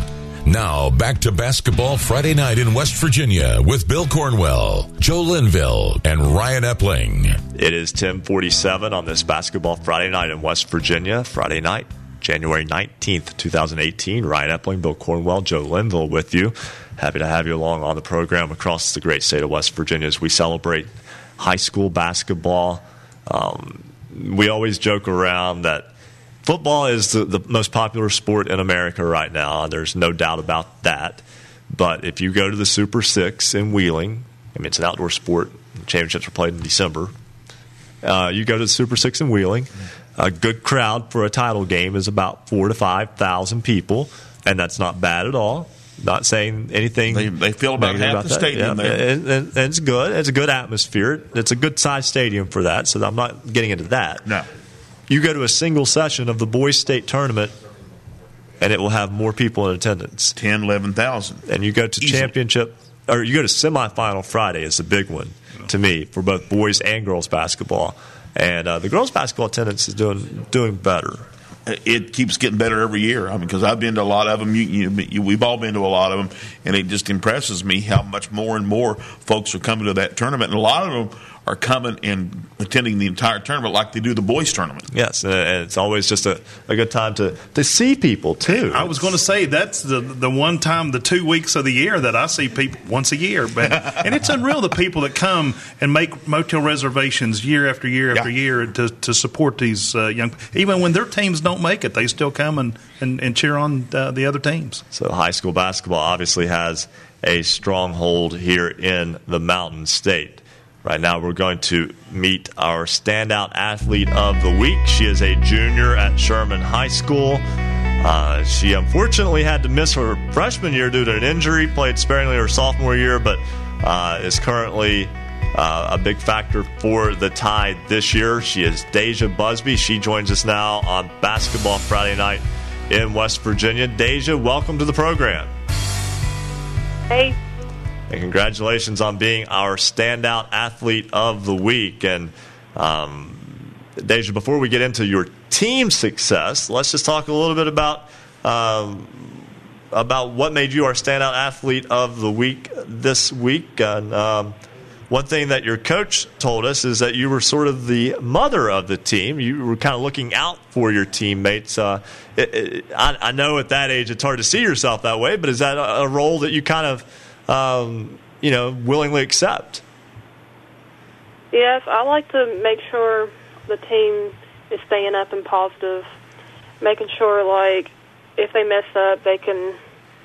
I'm trying to pick them back up, try to get them to play as they how they can play instead of them getting themselves down or messing up even more. Deja, this is Joe Linville. Uh, in the segment, it talked about you being, uh, you know, a leader of the team, even as a junior. Do you consider yourself a, a natural leader? Yes, I hope to be. I I want to. My senior year, I want to come out to be the strong leader. I I hope this this helps me get to that point. Well, your ball club is 10 and 0 on the season. Um, can't start much better than that. And um, picked up a win earlier this week over Scott, 56 36. So obviously, uh, your message to your team is getting, getting through right now. Yeah, I'm glad it is. um, let, us go back. Um, any game to this point this year, and you've had some close games, and you've also had some games that you won running away, but any one game in particular to this point this year stand out to you? Um, I think when we played against Scott, we played more as a team, and we played our best defense and scored really well. People stepped up and handled the ball more this that game. How is the uh, you know Sherman is kind of uh, it's you know really not that far from you know the Kanawha Valley and Charleston, but it is a little rural. How does uh, the fans come out and support your team this year? We have a really big student section. They all come out and cheer us on, and they help us. They help us pick up our confidence. We're more like a family. Deja Busby is a junior at Sherman High School. She is our standout athlete of the week. And for those who don't know, Sherman is located in the town of Seth in Boone County. Deja, congratulations on being our standout athlete of the week. We wish you and the Lady Tide all the best. Thank you. All right, let's go right back to the phones and to Chris George. Uh, Chris putting more miles on the car tonight with the Tucker County Pendleton County boys game. Yeah, more miles and more miles again tomorrow and all next week. But that's why we, you know, you love doing games. You love going out and broadcasting these games for the kids. It's always fun. And tonight, uh, Tucker County's starting to get hot here, guys. Uh, three in a row now they've won after a tough overtime loss to Keyser back on January the 3rd. And tonight, winners over Pendleton County 75-46. And in fact, uh, back on Wednesday, they beat Moorfield. So 2-0 against sectional opponents in their same section, which is always key. You want to get that number one seed come March in the sectional tournaments, and that right now Tucker County a leg up and really uh, playing good basketball. Four guys in double figures against Moorfield back on Wednesday. Had six players in double figures. So, Coach Jimmy Ambrose looks like he's starting to turn the corner. But tomorrow they'll face number one team in the state at two o'clock up at Tucker County High School, and the game will have on uh, 94.7 WELK in the area. It'll be Wheeling Central at Tucker at two o'clock tomorrow. They met earlier in the year up in Wheeling, and Wheeling won the game going away. But this is a better Tucker County team. Tucker's going to have to continue to shoot the ball well like they've had the last three games. It's going to be a tough one for Tucker, but this should be, this will be a good matchup tomorrow afternoon. Well, it should be a lot of fun when those two teams get together tomorrow. And Chris, what's your schedule for next week? Yeah. Okay, well, they're tomorrow. I mean, tomorrow I got the Tucker boys game at two with Wheeling Central. Then the girls tomorrow night at Tucker will play Pendleton at seven thirty. Got both of those games. And then next week Monday we got Tygart Valley at home against Clay Battelle. Uh, Tuesday we have Tucker County East Hardy girls at Tucker. Wednesday, uh, Bridgeport hosting East Fairmont boys. And Friday we got a doubleheader at Notre Dame, Tucker girls and Tucker boys, both at Notre Dame, and a doubleheader. Then Saturday, Charleston Catholic girls visit Tucker County on the mountain on Saturday. So a full slate of games next week. The weather actually looks pretty good. Looks like we'll get them all in, hopefully. Hey, hope so. Chris George, thanks so much. Talk to you guys next Friday. All right, that's Chris George, West Virginia Radio, and he was hanging in there with us tonight as well. And uh, we only have about a couple of minutes here, so uh, I want to hold Nathan Bush until after the break, and I apologize to that in, in advance, Nathan. Um, but we're going to have to dedicate a little more time to that than what we have. I just don't want to interrupt the flow of that when we get to talk with him in a moment because he had the double overtime man Lincoln County game, which had a fantastic finish. Yeah, we're going to have a little video on that. Understand. Yeah, so this for get- those who are watching. Yeah, and if you're listening, continue to listen on those great radio stations across West Virginia. But you can also use your cell phone and pull up basketballnight.com and, and get ready to watch the video because we'll, we're going to show you that fantastic finish at a little after 11. In the business, we call that a tease. And if I wrote them that well in, in my job, I would probably do a little bit better in that regard. But, um, Bill, we've, we've talked tonight about teams having to fight the weather. And ironically, the way the weather fell this week, it was areas that are typically not the ones that get hit by weather in West Virginia No. that were that were snowed on, while areas that usually get snow got a little bit of rain and maybe a day off uh, of school, but not the entire week like other sections in the southeastern and central part of the state. Yeah, when I think about bad weather in the state, I'm thinking about Beckley Bluefield. I'm thinking about the the uh, sometimes the um, the the, the uh, Pocahontas folks, the folks in Greenbrier County, and then along all there on along the mountains.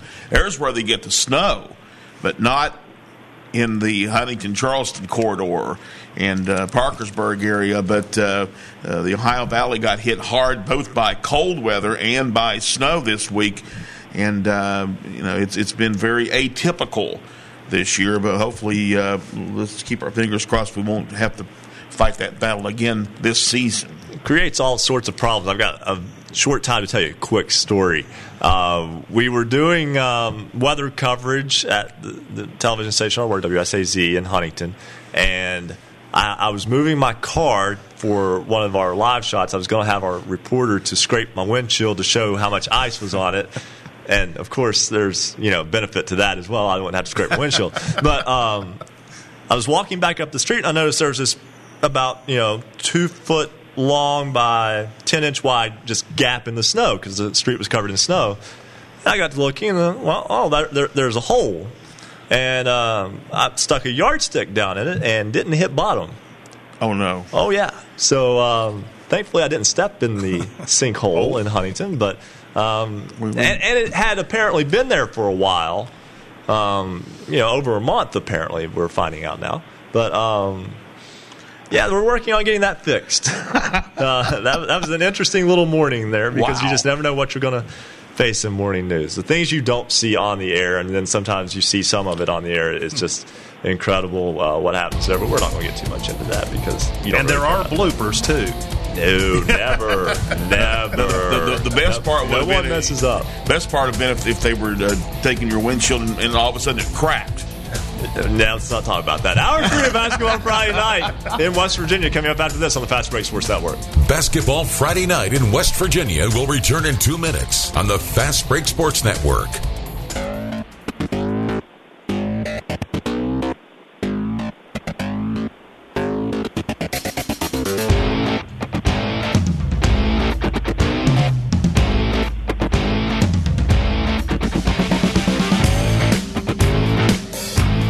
You love basketball, there's only one place to be on Friday nights after the game. It's Basketball Friday Nights. in West Virginia. Special thanks to all of our affiliates tonight. You can listen on great radio stations throughout the Mountain State, including 103.7 Jack FM, WQWE in Fisher, the Valley's Watchdog, 1600 AM, WKKX in Wheeling, 1370 AM, WVLY Moundsville. Jackson County's home for Southern Gospel Singing News Radio, 92.5 FM, WTHM, LP Ravenswood Ripley. Nights Radio 91.5 FM WRSG Middlebourne.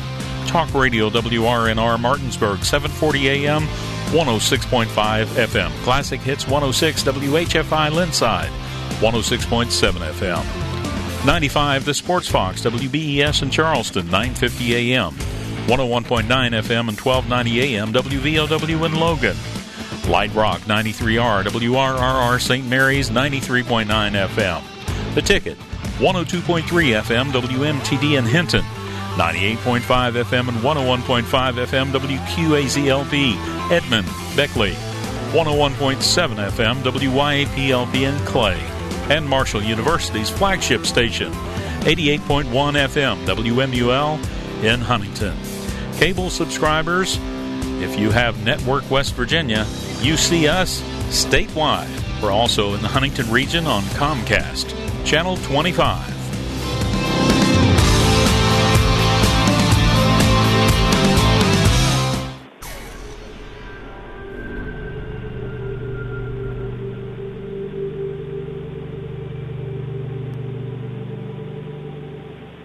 Welcome back to Basketball Friday Night in West Virginia. To join tonight's program, call 855 78 Hoops. That's 855 784 6677. Follow us on Twitter at hoops underscore roundup for all the scores all the time. And visit basketballnight.com for a comprehensive look at schedules and standings for every team in the state. Stay tuned. Another hour of Basketball Friday Night in West Virginia begins right now. 11 o'clock on this basketball Friday night in West Virginia. Ryan Epling alongside Joe Linville and Bill Cornwell. Happy to have you along here on the program. And we'll get you a full scoreboard in just a moment. I know we've, we've been behind on that. Um, so, all evening. yeah, extenuating circumstances that I know you're, um, I know you appreciate at home as well. In terms of, um, you know, we had the governor of West Virginia on, and uh, whenever you get a chance to get the governor on, you you do take advantage. You of take advantage. Tell you of what, we covered a lot of um, area with him, and it wasn't just basketball, but most of it all touched on basketball or high school athletics. And we greatly appreciate um, him taking the time to talk with us, and Joe for helping to set that up today. Thank you. And uh, it was easy. You just you just ask him to be on. Sure, I'll be glad. To. Well, he loves the show, guys. He does. He really and, does. And I think anytime we ask him if, he, if he's got the time, he will do it. Yeah, I mean, that, and that's certainly um, still kind of, you know, it, it's humbling when the governor brags on your work publicly, and um, you know that that that that that holds true in any state, in any country for that matter. Yeah. And uh, it's just like I said, we're We have a common interest, though. He that. loves basketball. We, love basketball. and we can talk basketball all, All day, night and all night long. and uh, we'll, we'll get you that full scoreboard in a moment. I do want to make sure though, you know, you can go on Twitter at hoops underscore roundup. We tweet out all the scores. Um, Every day. That's every day of the week that those get tweeted out. So you definitely want to follow at hoops underscore roundup. You can also go to basketballnight.com to get all those scores as well. And uh, we also always encourage you to send us your scores, send us uh, pictures from your games. We get those up during the breaks, and also videos. And speaking of videos, uh, great game tonight between Man and Lincoln County. I think in many ways, if you look at that matchup going in, what were the stakes? Well, what what the stakes are for quite frankly most teams in West Virginia. You're trying to win a ball game tonight, Exactly. and and that to me is, um, you know, that's a big part of what basketball is about in, in this state. Is it's not and this show we we don't want to highlight just the great teams. I mean, we do want to give them credit, obviously, but you know, everybody's out there working hard. Everybody's doing their best. Everybody's, um, you know, you get compelling storylines. And like tonight, we had a Lincoln County team that came in four and four, a man team that came in at four and six, and Joe Linville, we might have had the best finish of the night. Exactly. I mean, who? Uh, you know, I thought it would be a good game. I've seen both these teams play this year, and but man, I tell you what, they had a great game down in down in Man tonight. Well, Lincoln County got the win, and they did so with a great play from a man named a young man named Zeus Ferguson. And we have the video of that, which we are going to run right now here on Basketball Friday Night in West Virginia from our correspondent Bill Lusk. It was a turnaround jumper from the free throw line as time expired. You could hear the horn go off. It was a long pass, and Ferguson caught it at the elbow at the right side, turned around and banked the shot in as time expired. And that is how the visiting Lincoln County Panthers defeated Man tonight in double overtime 89 88. I was supposed to have had the call of that game tonight. Oh, Joe! I was on the schedule, and I turned it over to our next caller, uh, Mr. Bush. Uh, so he so got to see a great game tonight. Nathan Bush joins us now on the program, and Nathan, I don't think it matters who you root for in any situation like that. It's difficult to lose those games, but tonight, that's what high school basketball is all about. Oh, definitely. What a great game up in Man. And Joe, I appreciate that. Uh, You're welcome. That was a good one. But no, we had a great call, Nick Booth and I, up at Man. A game going to double overtime. A game that saw two guys take over the game in the fourth quarter and the first and second overtime. Tanner Walls from Lincoln County had 27 points, and Lincoln County actually trailed by about six or seven in the fourth quarter, and his three point shots got him back in the game. And Zach Cook for man ended up with 40 as he was just on fire the whole game. And it was heartbreaking for the Hillbillies at home. This was the third time they've been beat by Lincoln County this season. And Lincoln County pulls it off with the Christian Laettner S catch and shoot at the buzzer. The pass was on target. It was beautifully done and executed, but Ferguson looked like he was surprised that he got the ball, but he put it up and in. And that was his only two points of the oh, season, Oh, man. or of the night. Of the night, the night, excuse me, of the night. Only two points of the night was that shot.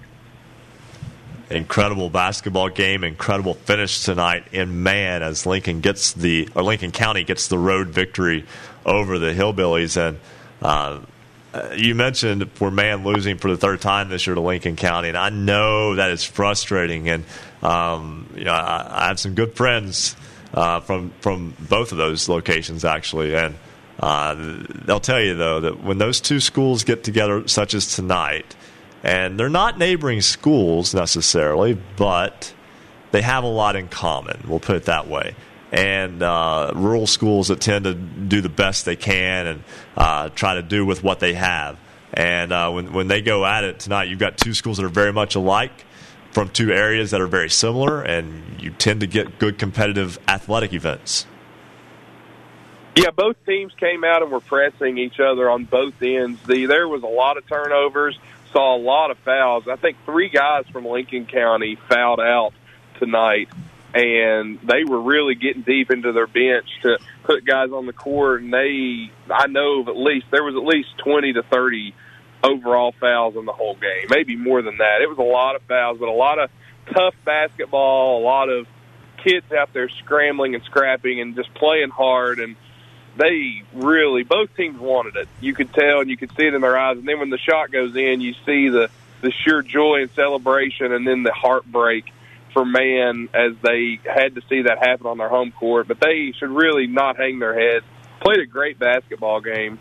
Um, I, if man, the only thing that may have cost man may have been the free throw shooting. They left a lot of free throws at the line, a lot of points there, but still a great basketball game. No team should be upset with how how they played. And for man now, man li- plays double overtime tonight, and tomorrow morning at 10 a.m. they go play in the Hatfield McCoy shootout. They have Phelps at 10 a.m. tomorrow morning. Yeah, they don't get a break. You know, they were winless last year, and Coach T.J. Blevins has done a great job turning that man hillbilly program around. And and I know those boys are hungry for a win. You know, week in and week out.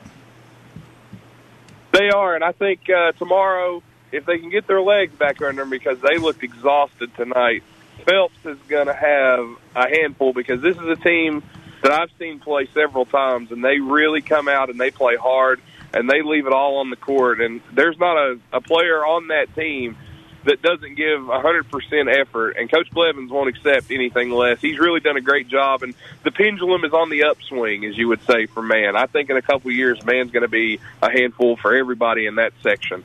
Should be a, uh, uh, something to look forward to for the Man Hillbillies and their alums. But tonight, a tough loss to Lincoln County at the buzzer in double overtime, 89 88. Zeus Ferguson with the 15 footer to win it as time expired. Nathan Bush, WVOW, had the call it. Thank you so much for joining us tonight. And I know you had to hang in there with us for a while tonight, and we appreciate that as well. Not a problem. I'll send my cell phone bill to Joe Linville. Thanks. You know, we do that too. Um, ironically, you know who else does that is Bo Anderson, but you haven't heard us talk about our resident referee tonight. But, he will be on the program, I promise. In a, in a new form, but he's usually he's on the phone, but Bo's in the house tonight. Yeah, well, we will have Bo a little bit later on in the program. You know what, though? We're behind on this. We need to do a Marshall University Sports Journalism Basketball basketballnight.com scoreboard. And Bill will let you lead it off with the girls' scores. Okay. As we'll change up the order a little bit. And, uh, and, and the girls' scores have actually really poured in. So we got a lot of girls' scores. Of course, Marshall University Sports Journalism Basketball basketballnight.com scoreboard. Uh, first off, uh, Valley Fayette loses to Independence tonight, 49-24. Cameron over Frontier, Ohio, 81 to 46. Hunting St. Joe gets the win over Bullitt uh, County, East Kentucky, 78-58. 26 points for Paige Shy, 18 points. Dina Gerald's for the Irish. Uh, Riverview beat Liberty Raleigh, 67-23. It was Fayetteville 43, Richwood 31. Uh, James Monroe takes care of Pikeview 69 63. Tyler consolidated over Ritchie County 59 58. Close one there. Midland Trail beat uh, Oak Hill 68 47. Wheeling Central uh, winner over Charleston Catholic 38 to 29. Hurricane falls to Parkersburg 63 to 44. It was uh, Notre Dame, Clarksburg Notre Dame beating South Harrison 54 34. Van beats Paden City 43 21. That was in the West Virginia Hometown Invitational Tournament. Uh, Lawrence County, uh, Kentucky Bulldogs over the Tolsia Rebels tonight 42 to 38. Woodrow Wilson falls to Cabell Midland out at the Castle this evening 50 48. It was Hampshire beating uh, Allegany, Maryland 65 54. Morgantown a winner tonight over University 51 42. Parkersburg Catholic over Williamstown 77 62. And finally, it is Wirt County falling to St. Mary's in the St. Mary's Invitational 59 21. Boys scores tonight.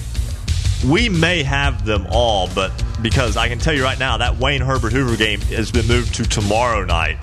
That's one that we were looking for. So we need Braxton County, Gilmer County. We need something on that. That's the only one left. Here are the scores that we have, though, tonight on the Marshall University Sports Journalism BasketballNight.com boys basketball scoreboard. Greenbrier West defeats Tygart Valley 62 52. Pocahontas County is now 10 1. The Warriors beat Wirt County tonight 71 54. It was Ritchie County defeating Doddridge County 75 69. Ambassador Christian defeats Phelps, Kentucky, 60 to 50 in the Hatfield McCoy shootout. Those first three games, by the way, part of the hometown invitational. Also, Hatfield McCoy shootout. Wyoming East 7 and 2 after an 87-41 victory over the Tolsia Rebels. Scott defeats Sheldon Clark, Kentucky tonight, 79-46 the final in that one. Mingo Central picks up a 20-point win over Johnson Central, Kentucky, 66-46. Miners beat the Eagles tonight in the Hatfield McCoy shootout, and they are currently at the end of the third quarter.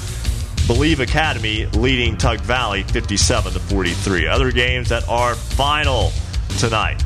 It was Madonna falling at home to Steubenville Catholic Central Ohio 72 46 the final in that one. The Magnolia Blue Eagles defeat Paden City in a Valley in a, excuse me in a Wetzel County showdown. Final score of that one 75 56. Oak Glen 58 East Liverpool Ohio 50 was the final there. North Marion picks up a two point win over Liberty Harrison. 51 49. Tight game tonight, but North Marion gets the win.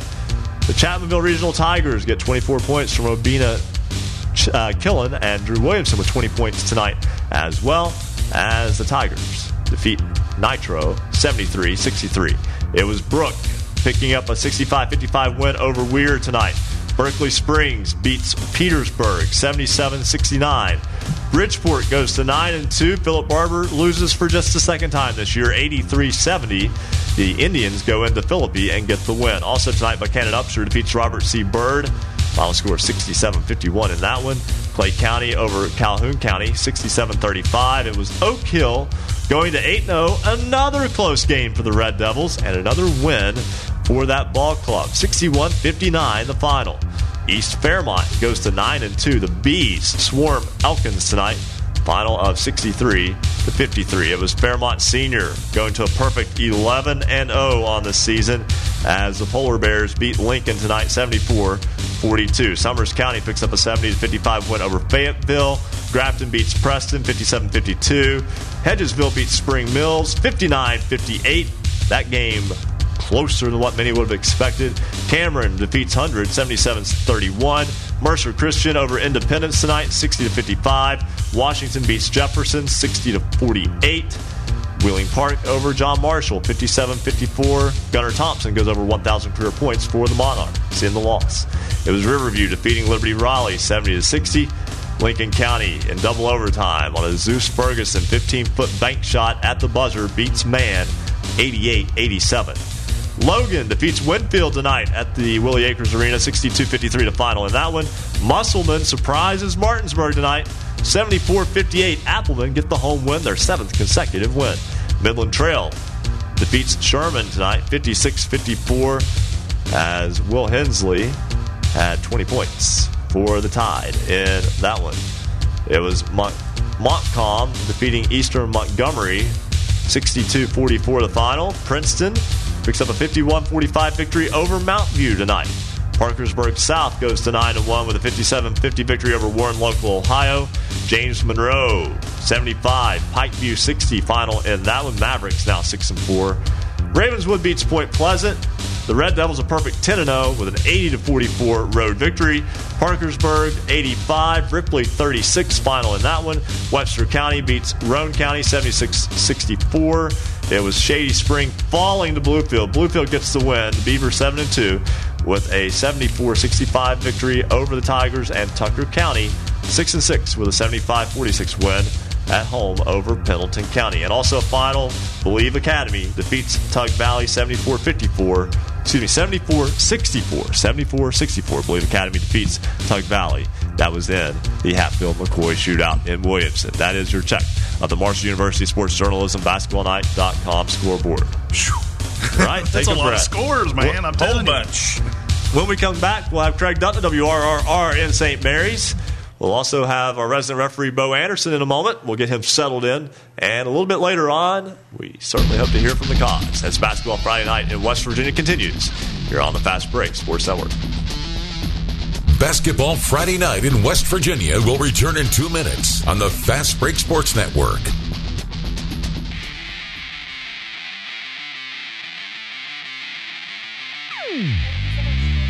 For scores online, all of them in West Virginia, visit basketballnight.com. How about a chance to graduate from college not only with a diploma, but also prepared to thrive in an exciting, growing field? The Marshall University Sports Journalism program might just be for you. The expansion of cable networks, the rise of sports centered online platforms, and the continued thirst for local sports coverage makes sports journalism a growth industry with jobs waiting for those who earn this degree. Your passion, curiosity, and charisma, coupled with Marshall University Sports Journalism training, will equip you for success in a multi billion dollar global industry. So bring your abilities and the desire to be the eyes, ears, and life of the game to our Huntington campus to learn the art of sports storytelling while covering the Thundering Herd. We will teach you how to go beyond the scores and statistics to tell compelling stories and accurately report breaking news across multiple media platforms. Marshall University's W. Page Pitt School of Journalism and Mass Communications is ready and eager to help you start your sports journalism career. Learn more about the exciting possibilities by visiting marshall.edu slash SOJMC. We want you to become part of Basketball Friday night in West Virginia. Follow us on Twitter we'll make sure to mention your name tonight at hoops underscore roundup at hoops underscore roundup. Tweet us your team's score. Give us your comments on the game at hoops underscore roundup at hoops underscore roundup. Big shout out to Brenton Barnhart, Jared Schweitzer, Winfield Boys Basketball. They're now a part of our Twitter family at hoops underscore roundup.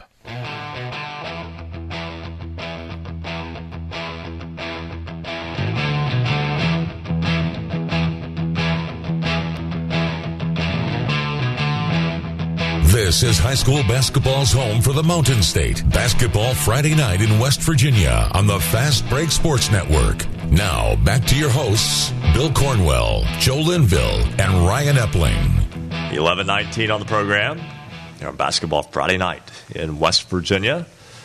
As we go through basketball games all across the great state of West Virginia on this unseasonably warm because it's above freezing right now.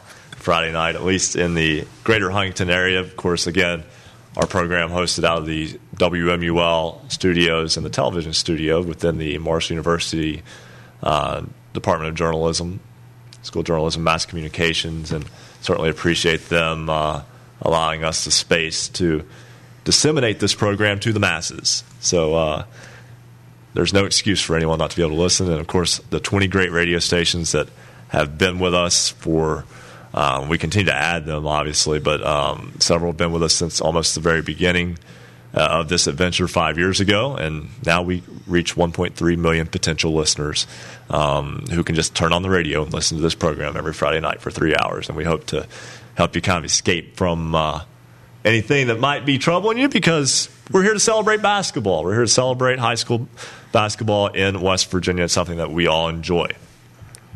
You know what else I have fun with? I enjoy saying WRRR. R. And it's not because burr it's just it's such a missed branding opportunity. Sorry, Scott Northcraft, but um, it's okay though. Uh, Craig Dutton joins us now on the program. He is with 93R Light Rock in St. Mary's. He had the Tyler Consolidated Ritchie County girls game tonight.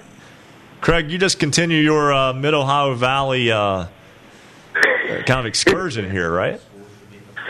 Pretty much. I, I've seen every single girls team now in Region Two after seeing Ritchie County tonight. Uh, Coach David McCullough was hoping, you know, if Rick was there, he's wanting to say hi. He wanted me to say hi to him for him, but I know Rick must have been busy coaching tonight. uh, right. But uh, it's a busy time right now. There's good weather. Let's get these basketball games. so um, that's not where we're at right now. And Ritchie County tonight was looking to take advantage of this. Both teams came in five and seven, and they were just cold shooting all night. And Tyler Consolidated has much of a ten point to eleven point lead there. I think third and fourth period. And then finally, and you know, we saw the young ladies in um, oh um, Abby Hot and Cassie Tallman for Ritchie County start to get hot from the guard positions, and they scored every single point in that second half for Ritchie County, all but two free throws by sophomore Andrea Kirk. So Ritchie County was in a situation where they came back on Tyler Consolidated, and the Knights were kind of forced into a situation. Then Amanda Reynolds took control, got some shots to go. Final possession for Tyler Consolidated was a missed shot by Josie Jones. Right there, the ball could have gone anywhere, as Coach Pacala was telling me, and went right into the hands of Jolie Walton. She puts it up off the glass with one second left. Clock runs out. Game's over 59-58 tonight. And that opened discussion for everyone. In Section 2 again, it's an open game. And I think tomorrow's game for Ritchie County at home, if they can come out and get a win over Magnolia, that opens all the discussion again on who's your best team. But still, right now, it's Magnolia. Then it's a mess from 2 to 4. And then you have Paden City between St. Mary's, Tyler, and Ritchie. There's still a lot of games to be played between them. And then, like David Hall said earlier from Mix 100, I I was calling the game for Tyler and Williamstown last night. Williamstown, that Region Four is looking good right now down south. Uh, they're I I feel probably, if not not a contender, they're at least going to have someone in the state title game from that Class A Region Four because everyone's playing great ball south of Parkersburg down all the way to Tug Valley and that part of Single Way and boys boys ball. You know, and, and Craig, and I'll, I'll, let Bill jump in with you in a second. But I, I always enjoy Yeah. from the outside looking in at, at a section like that and a region such as that, where I'm not looking at who's a state contender necessarily. I'm looking at a balanced region that anybody can get out of.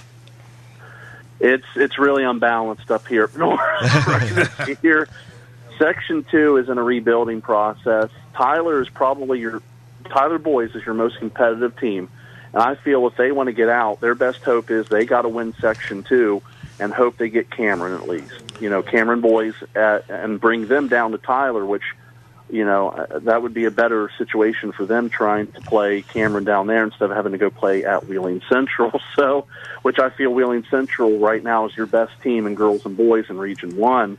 You know, is just trying to it's trying to get the first place and host whoever's going to be back up, and it looks like Cameron girls might even be uh, the other team in the girls section. That might be your number two right now in, re- in Section One, Region One.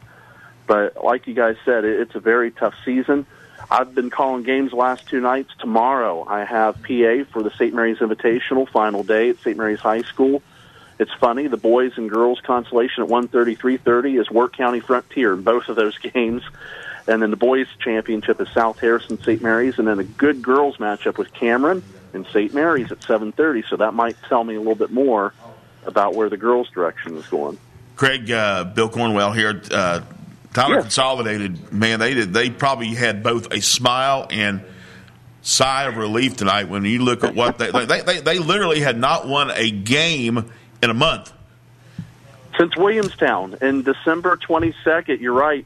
Both teams had losing streaks heading into tonight. Ritchie had a three game skid, and Tyler had a five game skid.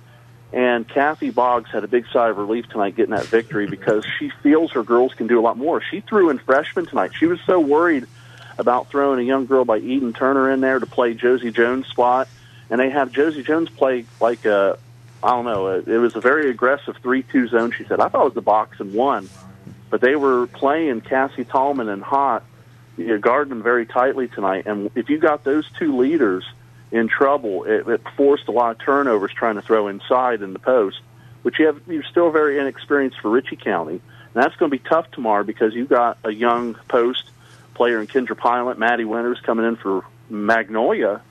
But it, it's hard to tell what to expect from that. But you're right. I, I think Tyler Consolidated is happy with this win tonight. It throws them back in discussion again on the sectional because it was getting worrisome there. They might have dropped even down to three or four seed. They could even see it as high as two now if they get some more wins under their belt. Craig Dutton, WRRR in St. Mary's. Throat lozenges necessary? Oh my, I plenty mean, of them. you're- I I'm gonna have to have plenty of them. Uh, guys, I'll tell you what might surprise you next week. I meant to message you, but I think Scott Northcraft and at least myself, we were thinking about maybe swinging by next week to you guys and maybe just seeing how the operations were going. Hey, come on down. We've ma- we've made some changes since you were here last. I know, I know. I really enjoyed that last year. I just, I just w- enjoy seeing how everything is done with you guys and even Fred upstairs. It's impressive. Yeah, he was on the air what uh, two minutes, and he made the He uh, made the Network West Virginia promo. Yes, still. I know. It, yeah. they, they, I even talked to them guys after that, and they. get- I said, "Did you guys really have to put me on the promo?" And then I, I laughed about it. They laughed about it too. Well, what, what Craig also didn't realize is that when he came in here to visit, we put him to work, like Yes. on the spot. Like, that's I how did. Will be put to work. That's how that's how we do things around here. Craig, always looking Flu forward. outbreak. Hey, looking forward to it next week. Yeah, don't bring us anything like that next week. But no, um, no, I will not. I've been lucky all season. I don't want that to happen now. Yeah, there you go. Hey, look forward to it, Craig. Thank you guys. Have a wonderful night. Uh, thanks, you too. That's Craig Dunn, WRRR in St. Mary's. Let's quickly go right back to the phones to Jordan Mount. He has been, speaking of someone who might need a break. Now, Jordan, have you been doing public address for all these games tonight at the uh, Williamson Fieldhouse? Actually, guys, uh, the first uh, the first few games I was doing public address, and then the past two games I was doing play by play on uh, WXCC 96.5 out of uh, Pikeville. So I've been talking Wow. all evening. and there's even more games tomorrow. Yes. You know, and the throat is something you can't just like ice down and like be ready to go the next day. You Like, got to get him a Sam's Club size of Ludens or, or Halls.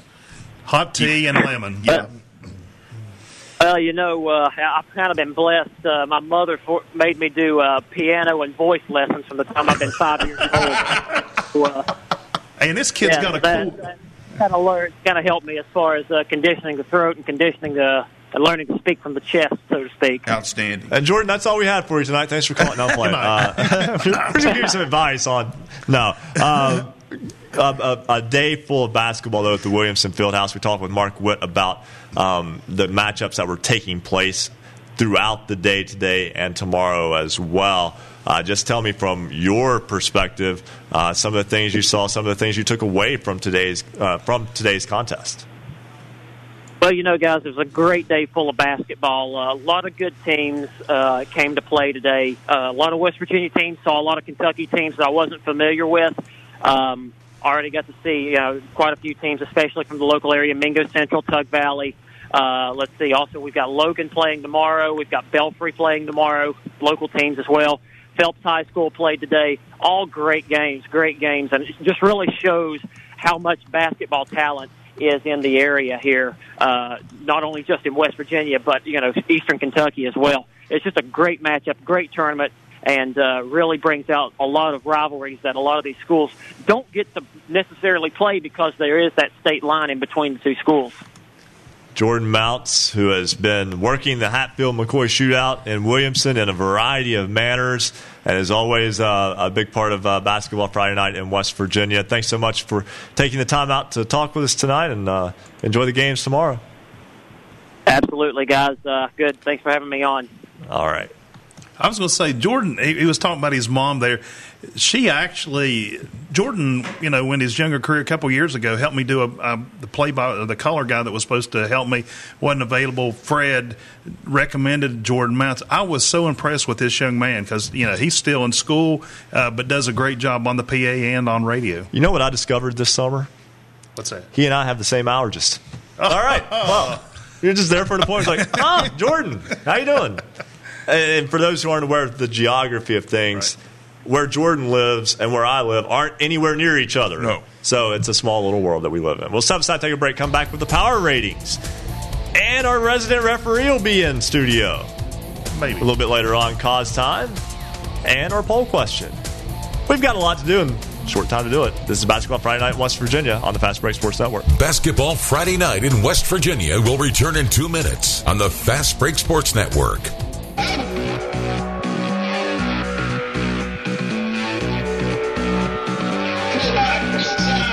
Every Friday night from 9 to midnight, we're the home for high school basketball in the Mountain State. This is Basketball Friday Night in West Virginia. Don't forget, you've got till 11:45, 15 more minutes to answer the poll question. The question is, should technical fouls in high school be handled more closely like they are handled in college basketball? Give us your vote, yes or no, Go to basketballnight.com. You'll see the poll question on the right hand side of the page. You've got till 11:45 tonight, and of course, we'll share the results with you at the end of the show. Congratulations tonight to Deja Busby, Sherman Lady Tide.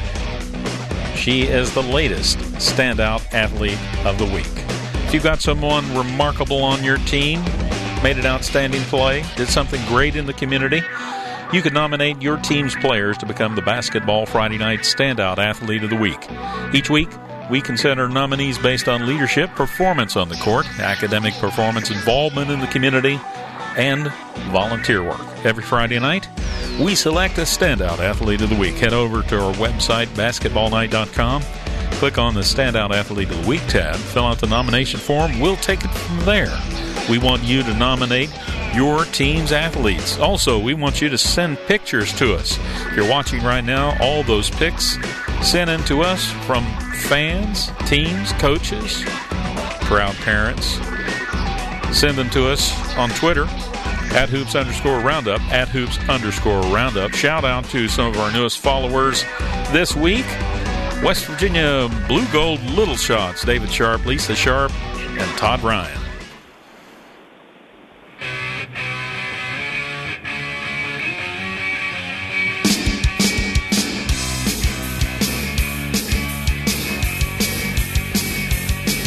Celebrating high school basketball around the Mountain State. You're listening to Basketball Friday Night in West Virginia on the Fast Break Sports Network. Now, back to your hosts, Bill Cornwell, Joe Linville, and Ryan Epling and Marcus Constantino, right? all, all, of the above and Marcus Constantino. As we are back here on Basketball Friday Night in West Virginia, uh, we'll get you a full scoreboard in a moment. But uh, first, we want to check on the power ratings, and Marcus is here with them. And we've got some shakeups in the power ratings this time around. The basketballnight.com power ratings. Uh, you can check them out, of course, online at basketballnight.com. Uh, starting in AAA. Boys AAA Parkersburg South hanging in at number one with a 9 and 1 record. University is 9 and 0. They move up one spot to number two. Woodrow Wilson Falls one. They're 8 and 1 at number three. The Capital Cougars go up one spot uh, to number four, and Huntington is five and three. They move up one into the number five spot. Moving on into boys double A. Fairmont Senior is 11 and 0 at number one. Chapmanville hanging in at number two. Bluefield is 7 and 2. They move up one to number 3. Oak Hill drops one. They're 8 0 at number 4. Bridgeport jumps up four spots. Uh, they're 9 and 2. Indians are at number 5. On to boys single A basketballnight.com. Boys power ratings. Wheeling Central Catholic moves up one spot. Uh, to number one, the uh, the Maroon Knights are nine and one. The Ravenswood Red Devils drop one spot; they're ten and zero. And number two, Valley Fayette the Greyhounds are 7 0 at number 3. Tug Valley moves up one. They're 5 and 3 at number 4. Notre Dame also moving up one. They're 6 and 3 and uh, at number 5. Moving on to the girls basketball night.com girls power ratings. Uh, the Greenbrier East um, uh, is 10 and 0. They're number 1. Uh, Buckhannon Upshur is 12 and 1 at number 2. Parkersburg is 9 and 2 at number 3. Cabell Midland is 11 and 2 and number 4 and Spring Valley moving into the top 5 they're at 7 and 3 on to girls double A. Shake up here with North Marion moving into the number 1 spot. Uh, they're 10 and 1 Wyoming East drops 1 to number 2 uh, the Lady Warriors are 8 and 1 on the season. Fairmont Senior hanging in at number 3, Sissonville at number 4, and the Wayne Pioneers at number 5. On to the girls single A. BasketballNight.com power ratings. Tucker County is 10 0 at number one. St. Joe 7 and 5 is number two. Parkersburg Catholic is 13 0 at number three. Wheeling Central Catholic is 12 and 1 at number 4. Cameron Dragons are 12 and 1 and that's good for number 5 and that's the basketballnight.com power ratings. You can see all 124 teams over at basketballnight.com. Thank you very much Marcus and instead of a full scoreboard because there are just so many games. Uh, Joe, I'll ask you now while we have a chance. Any scores that have stuck out to you at this point? Um, that man Lincoln or yeah Lincoln County game we talked about earlier. I mean, big surprise there. It was a high scoring game, even though it went to double overtime. Uh, you know, a lot of close scores tonight. Uh, Winfield uh, played Logan very tight, even though it ended up being about a ten point game. Winfield was in that game right down to you know within just about three minutes to go in the game, and uh, Chap or Nitro played Chapmanville very well tonight, and of course that game uh, kind of spread out there in the end as well. You know, I need to I need to dish out a technical foul right now. Oh no! I need I need to get one. What is one thing? One thing you learn in television or video related media. Don't walk in front of the camera. Bo. I was going to say, you, you walk directly in front. Of, I did. I give you a hard time. Yep, so you get a technical. I've been waiting for five years to do that. Do that. And finally, I had an opportunity. Our resident referee, Bo Anderson, is literally our resident referee tonight. He is in studio with us tonight. Fortunately, Bo had a, a, local game, so not he was in the area. He was able to come in and join us in studio tonight. And um, Bo, uh, sometimes would you just open the floor to anything that you've come across here the past week or so that maybe uh, maybe isn't something that you would see every day? Well, not really. I mean, things have just uh, kind of been going around, you know, along usual. I've had several um, overtime games and, uh, you know, uh, a lot of close games, including the game I had tonight. Um, nothing stands out you know major. Um, there's still a, a misunderstanding. Uh, and, and, it doesn't have anything to do. It has to do with the rules, uh, with the official uh, bookkeeper wearing the striped shirt. Now we're in the second year or the third year of this, and I still have to get people to put their shirts on, and they say we haven't had to do it, and they don't understand that wearing the striped shirt is not optional, it's mandatory, it's a rule. And I don't know, the only thing that I've talked to some people about and figured out is is that I think a way to get the striped shirt on the scorekeeper is if we have a technical foul and that is Ooh. charged to that team. And I bet you if we shot a couple of shots a couple of times, everybody get their striped shirt on. There will be a coach just like, you put it on now. Yes. You know, yes. I've seen some officials actually allow the official scorekeepers to lay the shirt in front of the scores table I front of too. and th- that I blame on the officials. Yeah, that it, has got to be worn. And I tell you what, uh, our crew has done. Uh, my individual crew, we have got. Uh, we went out and bought from our own money a penny, a striped shirt penny that anybody can wear and we bring that to us at every game. And if they say, well, we don't have our striped shirt or we can't find it, we got one for you. We'll be right back. so, uh, you know, we're kind of trying to cure that. Um, but everybody needs to understand that is the rule. You must have your striped shirt on. And they don't understand that it gets us in trouble if they're not wearing it because it's our job to make sure it's done. And, you know, uh, the head offices uh, of the states that I work for, you know, they could take games away. They could not have you for tournaments. There's a lot of things that can happen. And we're not really the bad guys. We're just enforcing the rules like we try to do on the floor. Well, unfortunately, with the week that we've had from a weather standpoint, many games postponed. I ask you as an official, it's one thing to just re- get the two teams on the same night to play. Somebody has to officiate the game. Oh yeah, you're, you're never. You're very fortunate whenever you're uh, having this kind of bad weather to get the same crew that you've had. Um, you know, I've got one that is being made up, and I'm actually going to be able to do it. Some not not so lucky.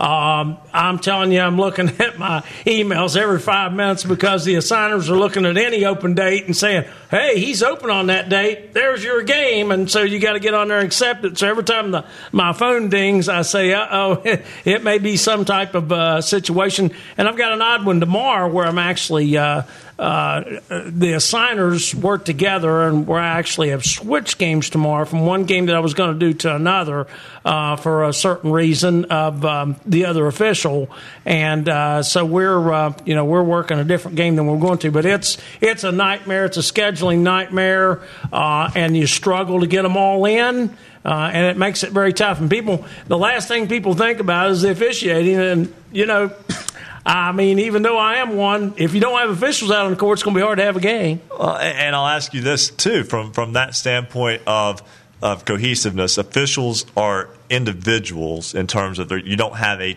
set team of officials that go call games together all the time.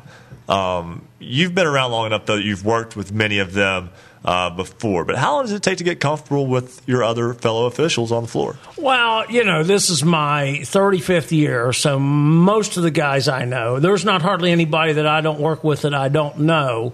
And uh, I normally, about 90% of my games, I work with the same crew. Um, but uh, you know, I know most of the guys now. There's a few new ones that come into the bunch, and you know, you got to talk to them before the game, and we got to see if make sure we're on the same page. And uh, you know, then then there's always uh, some you know people that have not worked at that level that are some guys are even having to work a few games at that level because there's nobody else to work them. And I encourage, if anybody out there wants to become a basketball official, I encourage you to come and take our class or the class in your area because we really need some more people, and this is a prime example of that. And especially this time of year. Our resident referee, Bo Anderson, we thank you for coming in studio with us tonight. We appreciate what you provide to this program every week. Hey, I really enjoy it. Uh, I, I would have been in the car listening to it or at home listening to it, and I listen to it, you know, as much as I can, and I, I enjoy doing it, and I appreciate you guys having me on. Well, this is one way to not be on hold forever. That's Bo Anderson, our resident referee. We'll step aside, take our final break. We'll come back with our poll question, Kaz time, and wrap things up here on Basketball Friday night in West Virginia on the Fast Break Sports Network. Basketball Friday night in West Virginia will return in two minutes on the Fast Break Sports Network.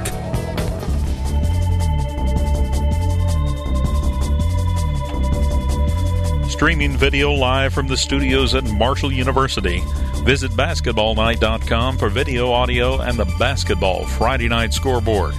Special thanks to all of our affiliates Suddenlinks Network West Virginia statewide, and of course, we're on cable in the Huntington region on Comcast Channel 25, RSN Sports on their Facebook page. You can listen on great radio stations throughout the Mountain State, including 103.7 Jack FM, WQWV in Fisher, the Valley's Watchdog, 1600 AM, WKKX in Wheeling, 1370 AM, WVLY Moundsville. Jackson County's home for Southern Gospel. Singing News Radio 92.5 FM, WTHM LP Ravenswood Ripley. Knights Radio 91.5 FM, WRSG Middlebourne. Talk Radio WRNR Martinsburg 740 AM, 106.5 FM. Classic Hits 106 WHFI Lindside 106.7 FM. 95 The Sports Fox, WBES Charleston 950 AM. 101.9 FM and 1290 AM WVOW in Logan. Light Rock 93R, WRRR, St. Mary's 93.9 FM. The Ticket 102.3 FM, WMTD in Hinton. 98.5 FM and 101.5 FM WQAZLP Edmond Beckley and 101.7 FM WYAP LP in Clay and Marshall University's flagship station 88.1 FM WMUL in Huntington. Thank you for joining us on Basketball Friday night in West Virginia. Go to basketballnight.com. Find all the ways to interact with the show next week.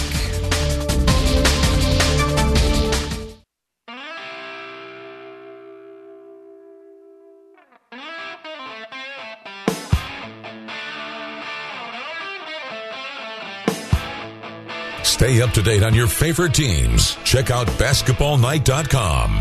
Now, back to Basketball Friday night in West Virginia with Bill Cornwell, Joe Linville, and Ryan Epling. It is 1146 on the program. We've let our resident referee, Bo Anderson, stick around for this segment as well as we get ready to wrap things up here on Basketball Friday night in West Virginia. Once again, I'm Ryan Epling alongside Bill Cornwell. Bo Anderson is with us as well. Joe Linville is in studio with us. And joining us now is Kyle Powers. Kyle has our basketballnight.com poll question. I do. So I'm going to repeat from last week's poll question. Should technical fouls in high school be handled more closely than they are handled in college basketball? 62% said yes, and 38% of the voters said no. Now, what that question was really encompassing was um, in college basketball, you go to this where the stoppage in play was, and then you resume play um, after the technical foul. Whereas in high school, if you are assessed a technical, the other team gets the ball. Okay. Um, so this week's going to be Should high school basketball adopt women's college basketball rules for shooting two shots after the fifth foul in a quarter and resetting team fouls each quarter? If you want to cast your vote, head on over to basketballnight.com to do that.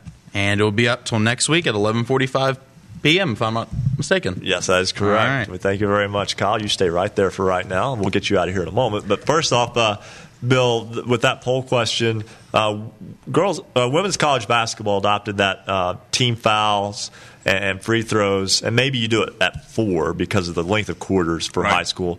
But uh, it seems to make the uh, games flow better. It, it, does make the uh, the flow a bit better, and of course, it kind of takes occasionally a tough decision out of the officials' hands. Was was it in the act shooting was it not act shooting? You don't have to worry about it. You just go up and then you, you just shoot the two. And uh, of course, uh, Bo, that would be a, another big drastic change for you guys if that were. And, and there's not even. I don't know if there's any talk of this, but sometimes things do filter down. Uh, well, it, it was mentioned in a little uh, uh, questionnaire uh, that uh, you voted on before, but um, I'm I'm not big into making a lot of changes. Uh, it's hard enough for the for the teams to get used to what we're doing now. Um, I like it at seven and one and one, two on the tenth. Um, and I, you know, I, I, that's just my preference. I'm sure there's other opinions, but I, I like to keep things pretty much the way they are because it's tough enough with all the rules that we have. Yeah, and to me, the lack of uniformity between college and high school rules, and I understand why many of them are different, but I would just like to see some aspects of them be a little bit more close uh, because the games are just played completely different at this point, and you know that's fine, but that's just personal opinion. There are certain things that you can look at each other and, and pick out best practices, so to speak. Well, we we have had a few changes uh, that has kind of filtered down from the college level in the past. Uh, the seven and ten was actually started in the college level. Um, our um, uh, speaking of mechanics, our three man switching uh, started at the college level. Uh, and there, there, are several things that we have uh, molded a little bit out of, but high school basketball is not college basketball, and the rules are not the same. And the, you know the high school teams have to go with what they have as opposed to college doing all their recruiting. So you know some of our rules are geared towards uh, the kids' abilities to be able to do what they can do. Absolutely, and Right now, let's go back to the phones. Our, one of our favorite times of the program. We actually like all the programs, so it's not like we have a one designated favorite time. But, but we finish up with. We always appreciate from the Martinsburg Journal joining us now on the program, Rick Kozlowski. It is Kaz time. He is West Virginia's yeah. most interesting man. Yeah. and, and, and, this is always the signal, guys. The weekend is here when it's Kaz time. Absolutely. It truly is here. Rick, welcome to the program. Well, that's, that's, well, that's because, did you get that? Because? Yeah. Uh, I know, I'm sorry. I'm, I, because unlike certain legislative people who are ready to shut down the government, I always shut down this show. hey, well, you do. That is true. You bring it to a halt. All right, now we have uh, you know about 8 I'm the minutes. original, baby. Hey, that's right. You, have been on this program since just about the very beginning, and um, you know we've got a rare opportunity here where we have our resident referee Bo Anderson in studio. So, Rick, if you want to light him up, go ahead. I think he's afraid he might get ejected. you ever thought- you know, I might have a I'm, I might have a technical question. I'm ready. But I could I could I could I could talk officiating with Bo. I used to officiate. Uh, see, there you go. It's a small little world out there, and uh, well, well, Kaz and I have had some pretty good conversations since uh, started uh, meeting him uh, whenever I saw him at the state tournament a couple years ago when I was working it, and uh, so we've we've gotten to talk a little bit about uh, refereeing and about the game, and uh, and uh, have enjoyed my uh, time talking with Kaz about uh, when he refereed and what things are like now, and you know it, it's a little different.